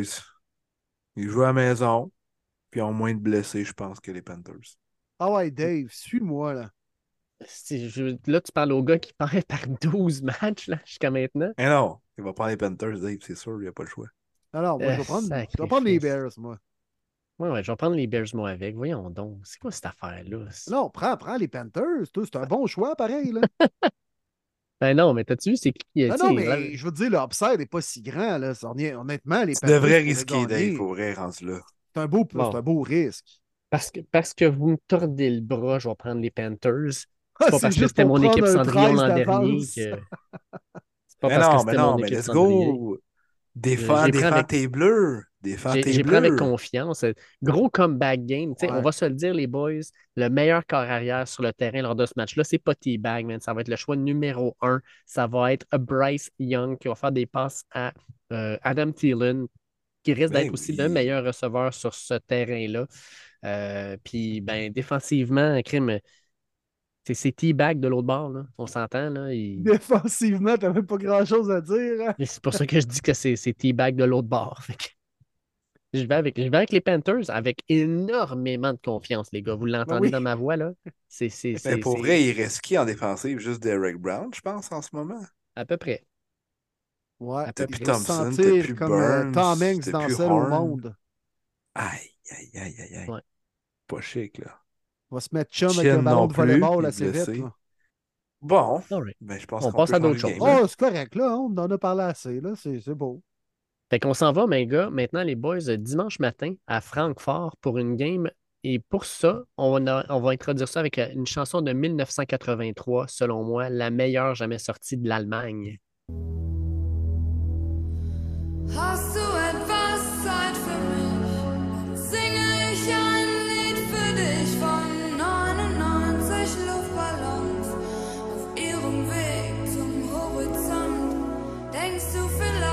99 Balloons, qui a été reprise par Jay-Z, ça sort de l'Allemagne, les boys. Je sais pas si vous étiez au Ouais. courant. Ouais, on Oui, est quand même loin oui. de Rammstein la semaine dernière, là, par contre. Oh non. Ah, je sais Ouais, mais j'aimais c'est- mieux Rammstein. c'est ça. Ça, je suis d'accord avec vous autres. Mais bon, pour la Ça, qualité c'est-tu, euh, du match qu'on a, C'est le grand était- succès du groupe Strodel, ça.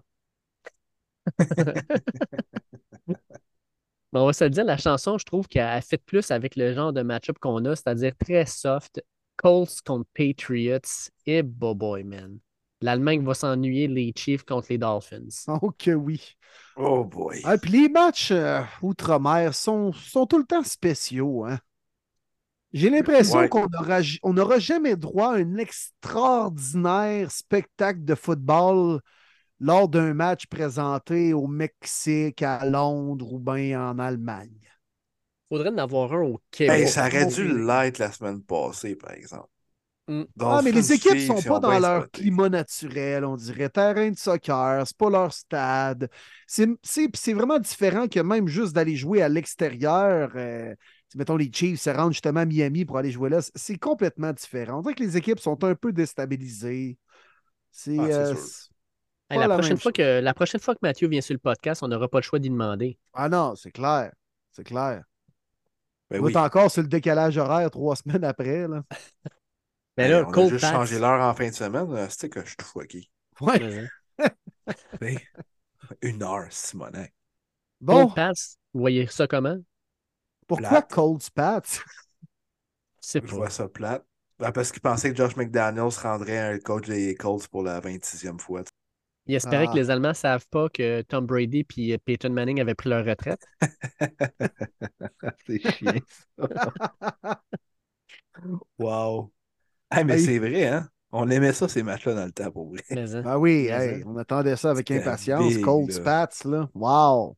Ah, Tony. Dungy contre Bill Belichick, c'était malade, là. Ah, c'était Ouais. vraiment bon. Vraiment, Oh, vraiment bon. on est loin de ça, là, hein? Dans le bon vieux temps! Hey, tu sais, quand tu dis Ah que le meilleur joueur offensif sur le terrain dans le match, ça va peut-être être Michael Pittman. Là. Ouh! Ah, Non. il est fort, pareil. Non, ça sera pas lui. JT. Victoire des Colts, puis ça va être Jonathan Taylor. C'est ça ma- Ouais. ma- mon raisonnement. C'est lui le meilleur joueur. GT28. Euh, euh, je- Eh, je suis en train de digérer ma Strudel. Ben, moi, je vais y aller avec les Pats, les boys. Je pense que la défensive des Pats va en faire juste assez. Bill Belichick est capable d'enlever la chose que tu fais bien, puis c'est courir le ballon. On a une défensive qui fait le travail. Puis en attaque, ben, Mac Jones va faire juste assez pour que les Pats gagnent ce match-là. Montent à trois victoires, perdent une bonne position repêchage, puis les Colts, eux, ben, ils sont à 500 après ça. en bas de la 500, ils défense- seraient à 4-6 en fait. Excusez. Non, c'est Ouais, ça. Ouais, la défensive des Colts accorde beaucoup de points, mais j'ai quand même plus confiance en l'offensive des Colts. Je vais y aller avec les Colts. All right.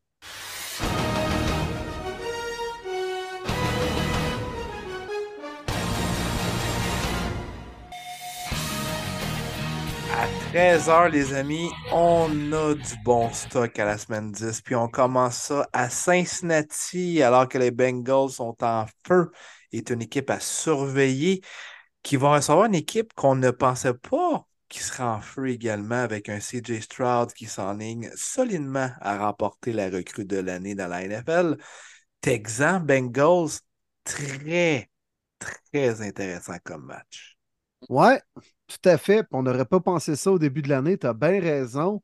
Euh, les Bengals semblent avoir repris leur air d'aller. Puis c'est. Quand même pas évident les jouer à Cincinnati. Euh, depuis que Joe Burrow a amené cette aura de, euh, de, de swag un peu, on dirait que c'est beaucoup plus intimidant les jouer à Cincinnati. Puis on verra vraiment si les Texans sont là pour de vrai. Si même, les Texans ont le beau rôle. S'ils perdent en- de façon serrée, on va dire Hey, crime, les Texans, c'est une bonne équipe cette année, compétitive. CJ Stroud, un autre bon match. Alors que s'ils perdent à plat de couture, on va dire bah, les Bengals, c'est vraiment une bonne équipe, ils sont repartis. Ils ont le beau rôle là-dedans. Je vais prendre les Bengals, bien sûr. On a parlé tantôt de la bonne défensive sous-estimée. Joe Burrow a retrouvé son aisance. Il court sur ses deux, deux pattes. Il étire les jeux. Il improvise. Connecte avec ses receveurs, comme on le voyait dans les deux dernières années. Je vais prendre les Bengals, mais je vois les Texans encore très chèrement vendre leur peau. Bengals aussi de mon côté, pour la simple et bonne raison que les Texans, depuis le début de l'année, n'ont joué que quatre matchs sur la route. Ils sont 1-3, la seule victoire venant aux Jaguars. Euh, puis à ce moment-là, les Jaguars étaient encore dans un genre de creux de vague avant de commencer à jouer comme il faut. Euh, ils ont perdu contre les Panthers, les Falcons et les Colts sur la route. On s'entend qu'il n'y a pas de puissance là-dedans. Puis les Bengals, c'en est une. Comme tu disais, Will, c'est pas un environnement facile à jouer. Fait que je vais avec les Bengals et je vais le dire tout de suite. Je pense que euh, Stroud va doubler son nombre d'interceptions sur l'année. Il n'en a qu'une seule euh, avec 14 touchés. Moi, je pense qu'il va finir avec un touché, deux interceptions. Victoire des Bengals. Upset alert, messieurs. Oh, wow. Oh, Victoire va des. Texans cette semaine. Oui, monsieur, c'était mon upset cette semaine que je voulais caler. Les Bengals joueront sans Jamar Chase, joueront peut-être sans. Higgins. À un moment donné, quand c'est Tyler Boyd, ton receveur numéro un, tu es dans le pétrin. Les Texans n'ont pas tant de blessures que ça. On est en feu offensivement. Stroud est en contrôle. Les Bengals restent quand même une équipe très dominante, très intéressante pour le reste de l'année. Mais je pense que ouais, cette semaine, mon upset s'en va pour you. Hmm, Intéressant. J'aime ça. Très intéressant. Comme le prochain match, les boys, au Minnesota, les Vikings reçoivent les Saints. Josh Dobbs et les Vikings seront-ils capables de signer une deuxième victoire de suite? Alors que les Saints, euh, c'est une bonne équipe, bonne défensive, mais euh, c'est une équipe qui est battable. Moi, c'est un match, honnêtement, qui m'intrigue, puis j'ai. Je suis pas loin du 25 cents dans les airs. Ouais. Ouais. Euh, Ouais, pas moins. Moi, je suis prêt, les boys. Moi, je vais avec les Saints. Mm. C'est beau l'histoire de Dobbs, c'est beau ce qui s'est passé à Minnesota. Oui, il va y avoir une semaine de plus et tout ça, mais ça reste que c'est Dobbs. Tu peux avoir du bon comme tu peux avoir du pire. Euh, je pense qu'elle affronte une pas mal meilleure défensive que celle des Falcons avec les Saints, qu'on est capable de jouer masqué, blitz avec les CB, tout ça. On a l'expérience en arrière avec Matthew. Euh, non, victoire des Saints pour moi cette semaine. Je te suis, mon cher Martin. Euh, je pense que la défensive des Vikings, oui, il y a Daniel Hunter, qui est le leader de la ligue actuellement dans les sacs du corps, mais n'ont pas grand-chose d'autre. Je pense que les Saints avec Alvin Kamara, avec Chris Olavi, euh, ça va faire mal. Puis en défensive, on a des super belles pièces, que ce soit euh, euh, crème, euh, que ça soit. euh, puis là, j'ai bien sûr, j'ai un blanc de mémoire, cochonnerie, là, mais Cameron Jordan. Cameron Jordan, merci beaucoup. Eh là là, ça a été difficile de sortir ce nom-là. Mais Cameron Jordan, que ce soit euh, euh, Latimore, euh, on, on va faire le travail, je pense. Puis les Vikings vont revenir sur terre. Fait que victoire des Saints de mon côté aussi. Retour de Jefferson avec Addison. Ouais, ouais. Mais euh, non, je vais me ranger euh, du côté de la famille. Je prends les Saints aussi. Meilleure défensive, comme vous l'avez dit. Et surtout, je prends les Saints pour deux raisons. Tyson Hill. Bien sûr. C'est ça les deux raisons, Exact. les deux mots. Eh boy. On a un autre match à 13h entre les Packers de Green Bay et les Steelers de Pittsburgh. Ça se joue à Pittsburgh. Il y a une équipe qui est à 3-5, une équipe qui est à 5-3, puis celle qui est à 5-3 mériterait d'être à 3-5. On va se le dire de même. Tant qu'à moi, deux équipes qui sont équivalentes sur papier, puis sur le terrain, il y en a une qui a deux victoires de plus. Est-ce qu'elle va chercher une troisième de plus? Ah, pour moi, elle n'est pas si équivalente, par exemple, Dave. Je vais quand même le donner le edge puis ma victoire aux Steelers cette semaine dans ce match-up-là. On reste quand même avec la meilleure unité défensive. TJ Watt, il est juste trop dominant. La ligne offensive des Packers, très, très difficile, très jeune également. Watt, je pense qu'il va s'amuser. Le retour d'Hayward aussi paraît sur le D-tackle. Mhm. On l'a vu la semaine passée, ça va encore paraître cette semaine. Donc, ça va être euh, difficile pour les Packers. Euh, Je vois vraiment pas comment ils peuvent gagner. Ouais, en début de saison, j'avais fait l'erreur de prendre les Packers contre les Lions un jeudi soir, puis euh, j'avais quand même confiance en la ligne offensive, mais elle s'est fait bouffer. Hutchinson et sa bande s'étaient amusés, puis euh, Jordan Love avait, eu beaucoup de difficultés face à un gros front qui met de la pression. Je pense que ça va ressembler encore une fois à cette histoire-là. Alors, euh, même si euh, les petites mains et l'offensive des Steelers, ce ne sera pas encore une fois vraiment convaincant, euh, je vais me ranger du côté de la euh, Steel Curtain. J'ai besoin d'aller faire des pics euh, pour aller en chercher. Fait que je vais avec les, Packers. Je ne sais pas pourquoi. Je pense que Jordan Love, le dernier match, va peut-être y avoir fait un petit peu de bien. On a vu un peu plus Aaron Jones. La défensive va peut-être se réveiller, surtout contre une attaque aussi anémique. Crime. Je vais avec les Packers, mais dans un match qui ne sera pas vraiment excitant à regarder, puis qu'il y a des bonnes chances que je ne regarde pas non plus. Fait que, on va le dire demain. On s'en va à Tampa Bay. Il me semble qu'à chaque fois que je vois Titan Buccaneers, je vois Marcus Mariota contre Jameis Winston dans ma tête, les fameux one, les deux premiers choix en 2015 de Hey, mémoire. on s'ennuie pas de ça, hein? Non, non, huit ans plus tard, alors que les deux sont des seconds, un à Philadelphie et l'autre avec euh, les euh, Saints. Donc, Will Levis contre Baker Mayfield, les Titans n'ont jamais gagné sur la route encore. Les Bucks, difficile à domicile, seulement une victoire. Qui gagne ça? Ah, c'est intriguant, ça aussi, honnêtement. Titan joue bien depuis deux matchs. Will a fait maillot, semble connecté avec DeAndre Hopkins. Là, on a vu euh, Traylon Burks pratiquement mort sur le terrain à Pittsburgh. là. C'était pas chiant. Ben ça, là. oui, c'était bizarre ça. Oui. Il est juste mal tombé, Ouais, gars, pour vrai. vraiment contact vers le sol, bougeait pratiquement plus. Là. Euh, finalement, ça a l'air qu'il s'en tire pas pire bien, là, mais c'était quand même une scène un peu épeurante. Là. Euh, fait que ça enlève quand même une arme à Will Levis. Je vais aller avec les Bucks. Euh, J'en parlais tantôt, même si on perd, on offre quand même de, de prestations euh, très honnêtes et compétitives. Euh, Baker joue bien, euh, la défensive joue relativement bien aussi.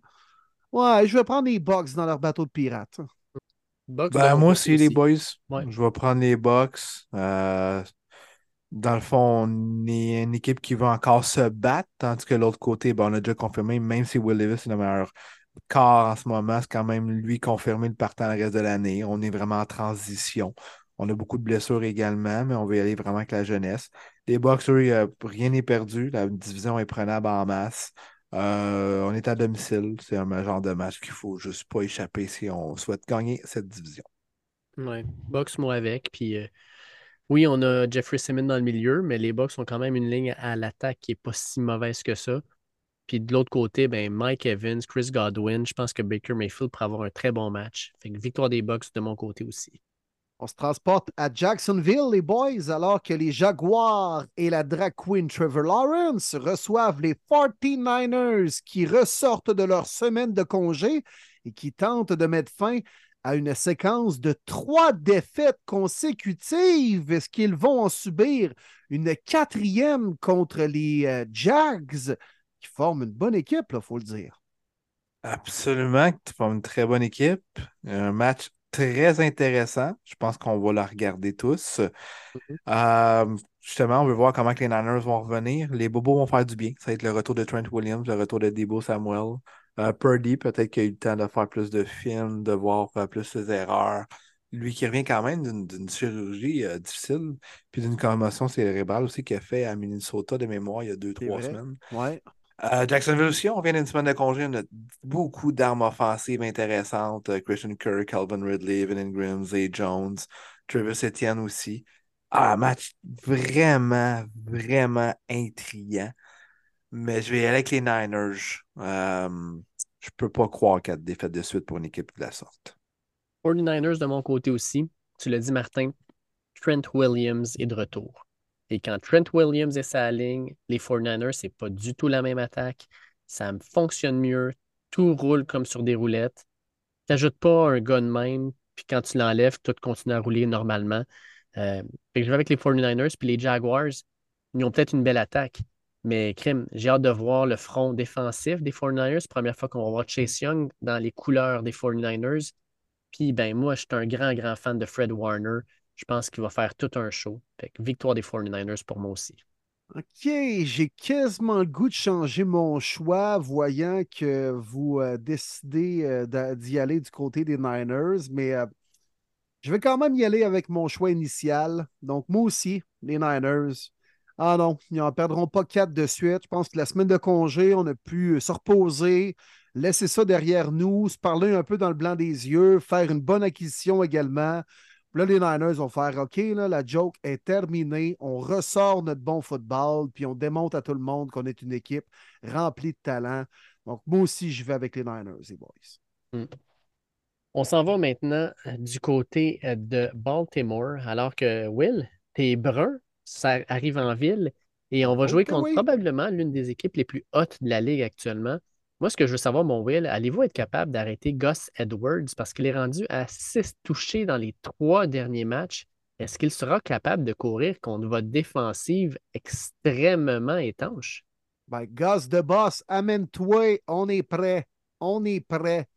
Puis ça va être important du côté des Browns d'éliminer le jeu au sol des Ravens et les forcer à passer le ballon. Tu veux battre Lamar, il faut que tu le mettes euh, dans une situation inconfortable, que tu le forces à passer en deuxième, troisième long, et non pas qu'ils puissent établir leur jeu au sol. Après ça, whoop, la défensive mord sur le jeu au sol. Whoop, tu vises des zones profondes ou Mark Andrews au milieu du terrain. Donc, ça va être crucial pour les Browns de trouver une façon d'arrêter Gus Edwards et compagnie, l'attaque terrestre des euh, Ravens. Puis, ça va prendre également un GOK, Jeremiah Uzur Kuramoa, en pleine forme. En pleine forme, parce que c'est le gars qui va être utilisé en spy contre Lamar Jackson.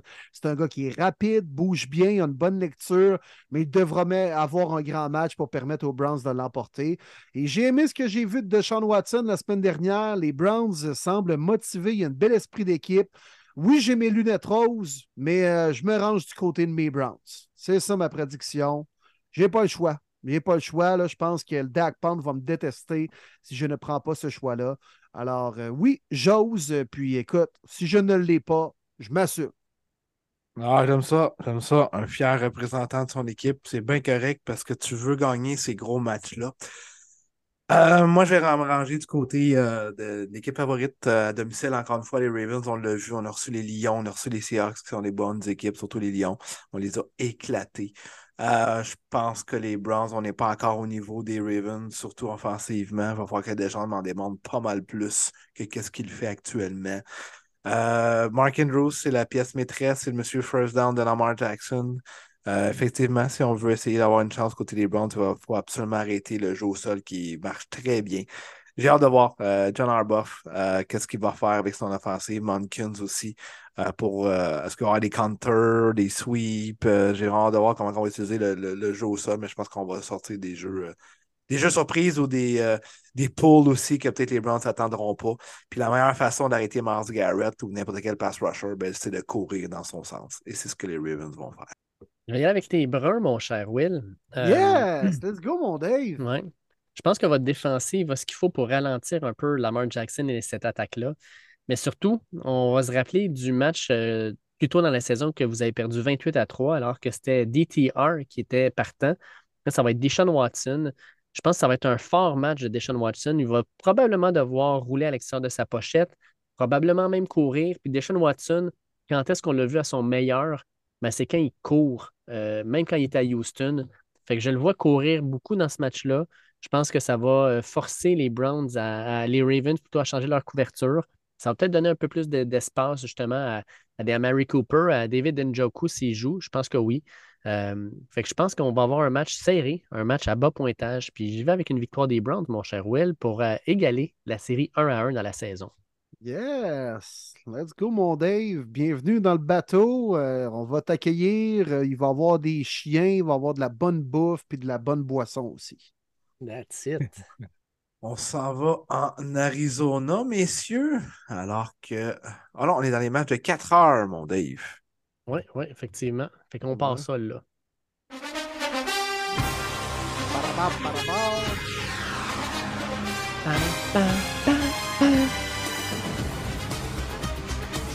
À 16h, on commence en Arizona, alors que les fans des Cardinals sont très contents d'apprendre que notre euh, joueur de franchise, Kyler Murray, sera le corps partant de cette rencontre-là, alors qu'on va recevoir les Falcons qui l'ont échappé big time à domicile la semaine dernière. Comment qu'on voit ça? Ouais, écoute, euh. Guerre Kyler d'oiseaux. Murray, hein? là. Ouais, Kyler Murray, même s'il revient, là, il va lancer le ballon à qui? Il va se faire protéger par qui? Il va donner le ballon à quel porteur de ballon? Ah, puis il va être Puis- rouillé, là. Ouais, puis il joue avec quelle défensive? Les Falcons ne doivent pas échapper ce match- ce match-là.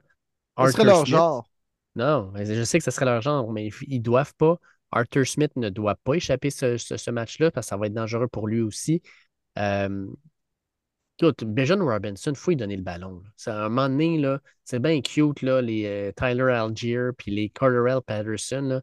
mais ton playmaker, là, le gars avec qui tu veux que le ballon se retrouve dans ses mains, c'est Bijan Robinson. Donnez-lui le ballon. Donnez-y 20 fois, 25 fois. I don't care. Faites-le courir. Victoire des Falcons, gros match de Bijan. Ah, puis c'est un match qu'on ne peut pas échapper. T'as raison, Dave. On n'aurait pas dû échapper le match face aux Vikings la semaine dernière. C'est pas grave, c'est obligé. On passe à autre chose. 4-5, il faut absolument revenir à 500 si on veut espérer remporter la division, jouer du football de janvier. Genre de game que tu ne dois pas échapper.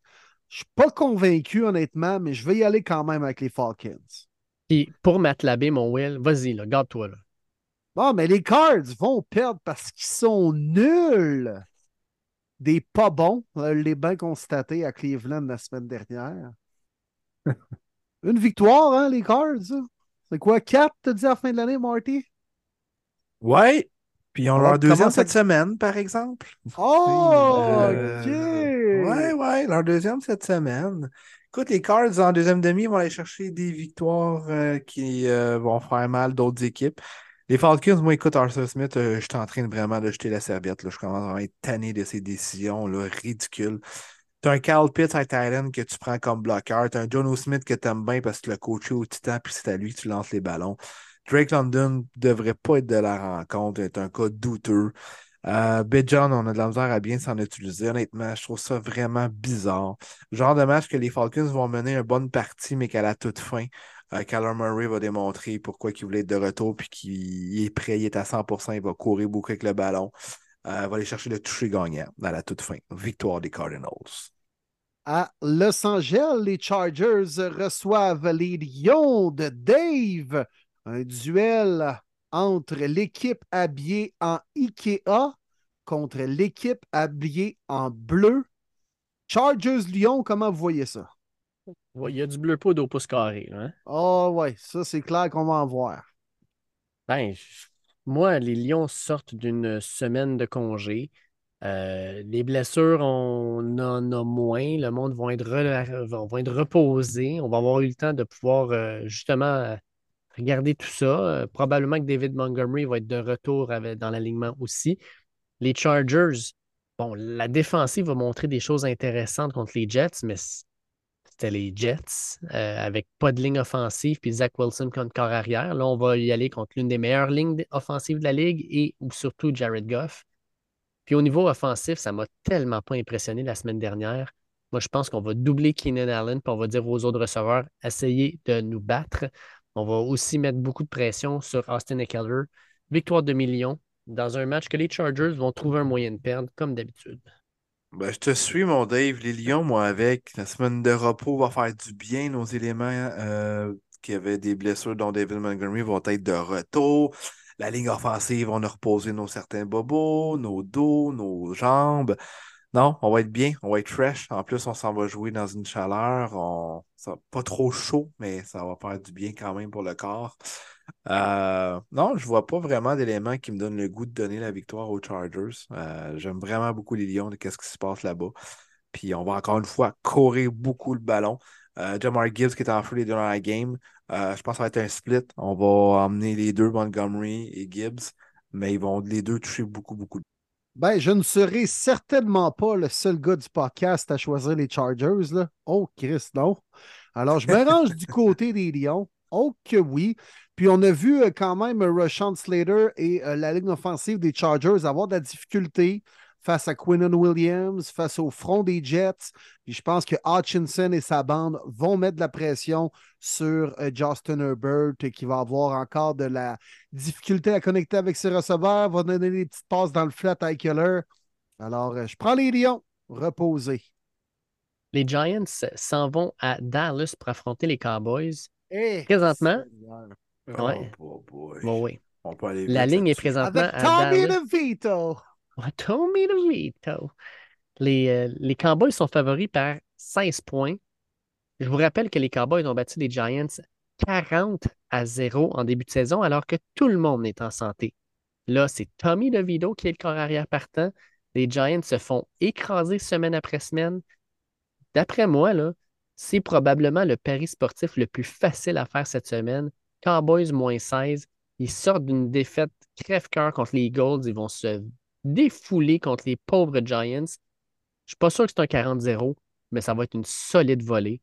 Fait que moi, je vais tout de suite, les gars. Cowboys, that's it, that's all.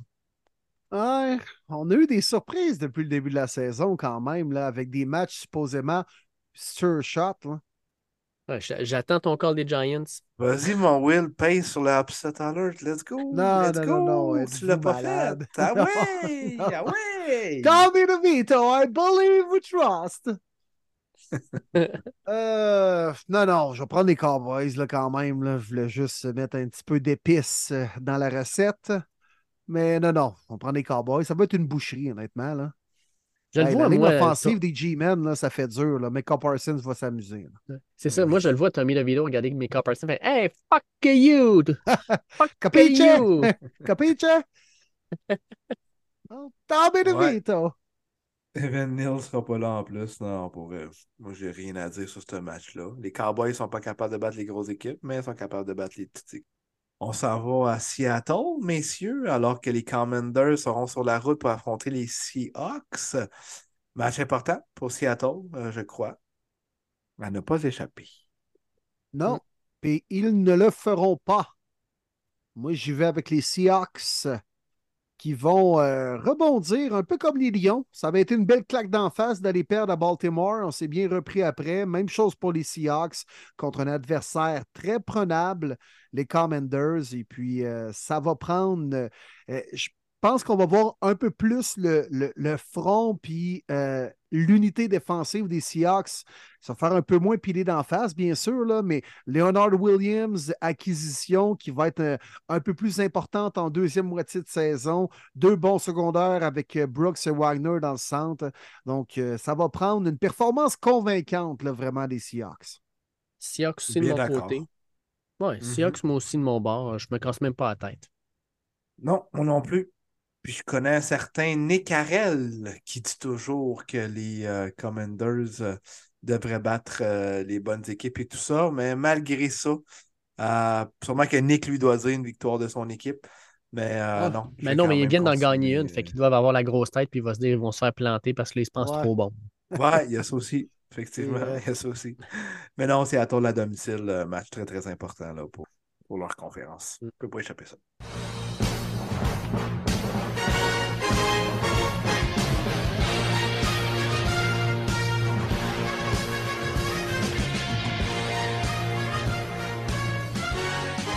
À Las Vegas, les Raiders menés par Antonio Pierce et Aiden O'Connell reçoivent les Jets de Zach Wilson dans un match qui promet.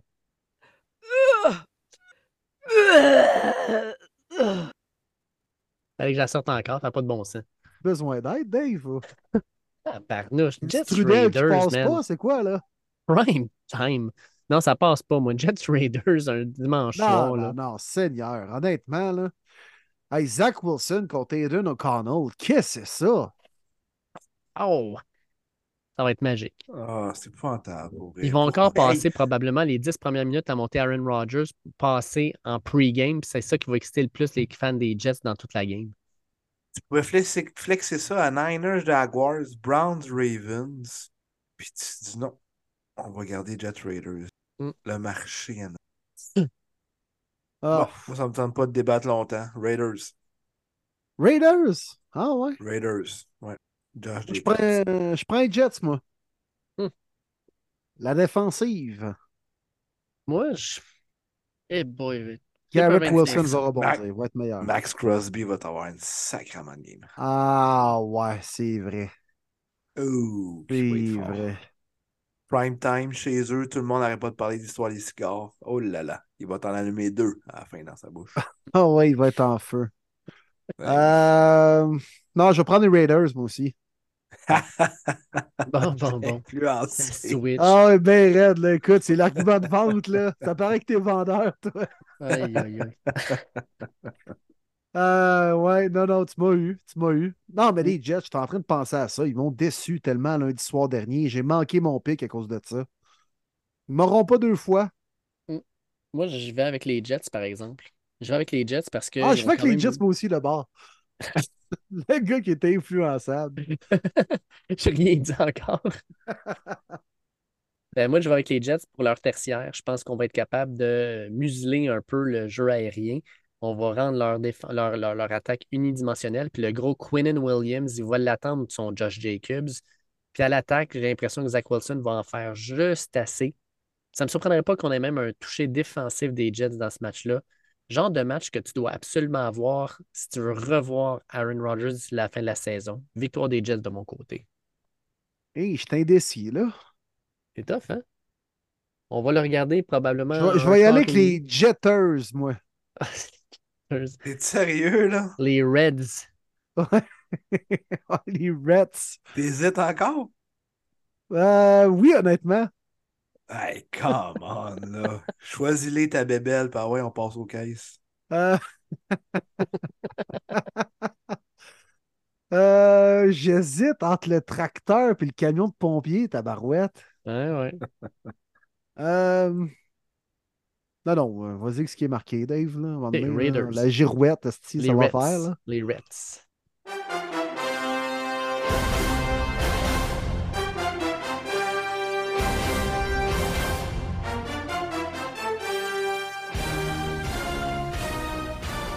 Monday Night Football et on va être du côté du Orchard Park à New York où les Bills de Buffalo vont recevoir les Broncos de Marty. Enfin, enfin, on va pouvoir voir les Broncos en prime time cette année. J'attendais ça depuis l'an dernier. Marty, qu'est-ce qui va se passer? Ah, je suis tellement déçu. Tellement déçu parce que là, tout le monde va parler de Russell, son contrat, les Broncos, une autre défaite. Qu'est-ce qu'il fait en prime time? Non, c'est une équipe qui ne mérite pas sa place du tout en prime time. Ben, Je sais pourquoi? pas quoi qu'on a pensé. Bon. Non, mais, mais pas après la défaite de 70 points, mettons. Là. Mais là, semaine de congé, tu as battu les Chiefs il y a deux semaines, les Bills sont en déroute. Moi, je trouve que c'est un bon timing. Le timing est bon, oui. Regardes Honnêtement. Ils perdent à Cincinnati. Tu penses vraiment qu'ils vont perdre deux défaites? À Ben, domicile Monday night contre une équipe inférieure. Trois défaites dans les cinq derniers matchs, les Bills. Ouais, mais ça, c'est genre de match, je peux pas échapper, là. Les Bills, ça va pas bien. Là. Tu regardes encore. man, les là, Bills, je les trouve pas chic, moi. Il n'y a rien qui me convainc Non, des c'est Bills. pas chic. Hey, les, des Broncos ont donné quoi? Du 15 points par match dans les trois dernières parties? Ouais. Non, il joue bien de ce temps-ci. Hey, je- Mais viens me dire le schedule maker. Week 10, Monday Night Football, je sais pas, man. Je le Ben, voyais pas, le match-up. ben, le contrairement à. Jets Raiders, c'est du filet mignon. Là. Mhm. Oui.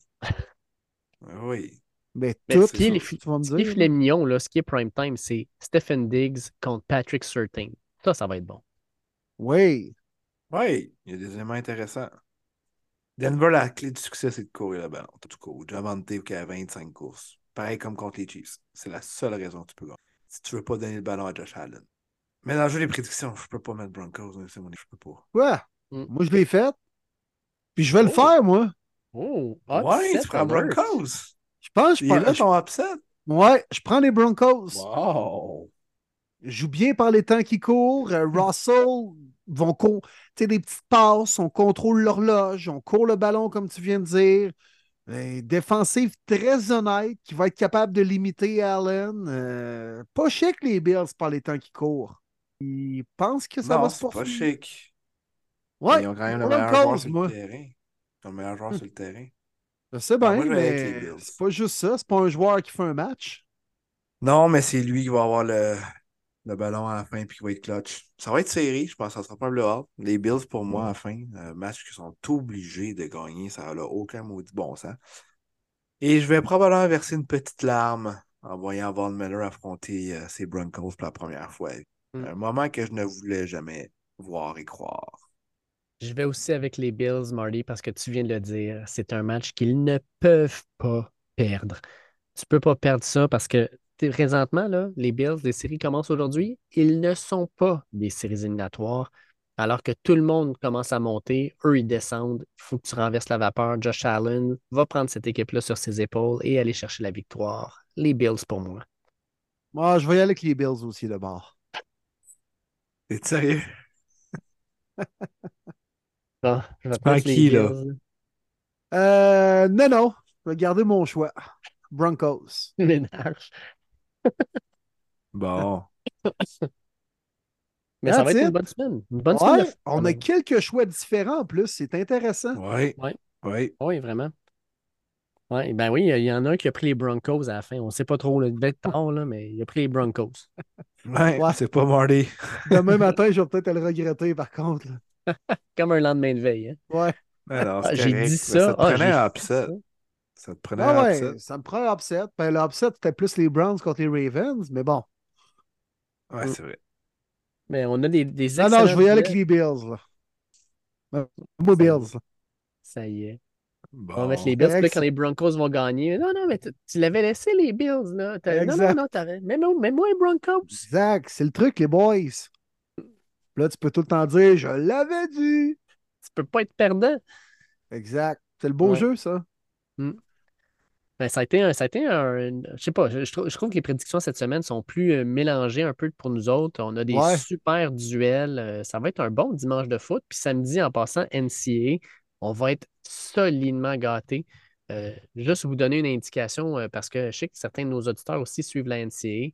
Ça commence à être intéressant. Puis je vous le dis, là, à partir de samedi, on a Michigan contre Penn State, On a Alabama contre Kentucky. On a Miami contre Florida State. Utah contre Washington. Tennessee, Missouri. Puis on close ça avec Georgia, Ole Miss. Puis euh, il me semble que j'en avais une autre. Ah oui, USC, Oregon. Ça va être tout un samedi Ben de football oui. aussi. incroyable. Tout un week-end. On ajoute à ça la finale dont on a parlé avec notre invité de la semaine, hein, Rémi Giguère, Carabin Rouge et Or samedi après-midi. Honnêtement, il y a du gros foot en fin de semaine, les boys. Ouais. Puis les Alouettes aussi qui vont jouer pour En essayer de se qualifier pour la Coupe Grey. Samedi, Dimanche, ça sent le football à plein. ah, à côté, Québécois, Canadiens, Américains, en veux-tu, en v'là? à pelleter, puis on aime ça pour cette deuxième demi dans la NFL et le, reste dans les autres ligues. OK, yes. Gros show, les boys. Good job. Merci à notre invité Rémi Giguère. Toujours très bon. J'aime ça, un point de vue euh, également de ce qui se passe au Québec, puis un point de vue un peu d'en- d'entraîneur également. Bien intéressant de l'avoir. On a jasé aussi des O-line. Puis, euh, good job, euh, les boys. Moi, entre autres, euh, cette semaine, du côté des choix, j'ai pris des risques, puis on va voir si ça paye la semaine prochaine. En tout cas, peu importe si ça paye ou pas, tu vas nous dire Je les avais pris quand même. C'est ça. C'est Exact. de votre faute, j'ai changé d'idée. Et puis profitez bien de vos prime time. Ils sont dégueulasses. Exact. Pro- Profitez de ce temps-là pour faire autre chose. Reconnecter avec euh, votre famille un dimanche, à- un dimanche soir. Puis, Faites euh, du yoga. Mais oui, mais oui, yoga, c'est parfait ça. Et puis j'en profite, un gros merci Parfait, aussi à ça. NFL Fans du Québec qui nous supporte dès le premier, depuis le premier moment de ce podcast-là. Ils sont au-dessus de 6000 personnes euh, abonnées à cette page-là. Vous voulez jaser de football avec du monde qui sont passionnés comme vous. Ben, je vous invite à aller vous abonner à cette page-là quand vous le pouvez. Yes, allez nous suivre sur les réseaux sociaux. Premier début podcast sur Facebook, nos Twitter respectifs. On publie de, de plus en plus. Alors, euh, allez nous suivre. Également, il y a de la marchandise que vous pouvez euh, nous euh, commander. Alors, allez voir tout ça. Il y a des belles choses à venir également prochainement. On va avoir notre voyage au début du mois de décembre, les boys, avec euh, trois autobus, dont deux qui partent de Victo. Alors, on a encore euh, des grosses choses à vivre d'ici la fin de la saison. Bon, on vous souhaite une grosse semaine 10. On a beaucoup de bons matchs au moins dimanche après-midi. Profitons-en. Ça s'en vient le plus beau moment du football. Ben, on est là, je pense, amateurs de football. là, de oui, on est là. Le Exact. mois de novembre, c'est du solide.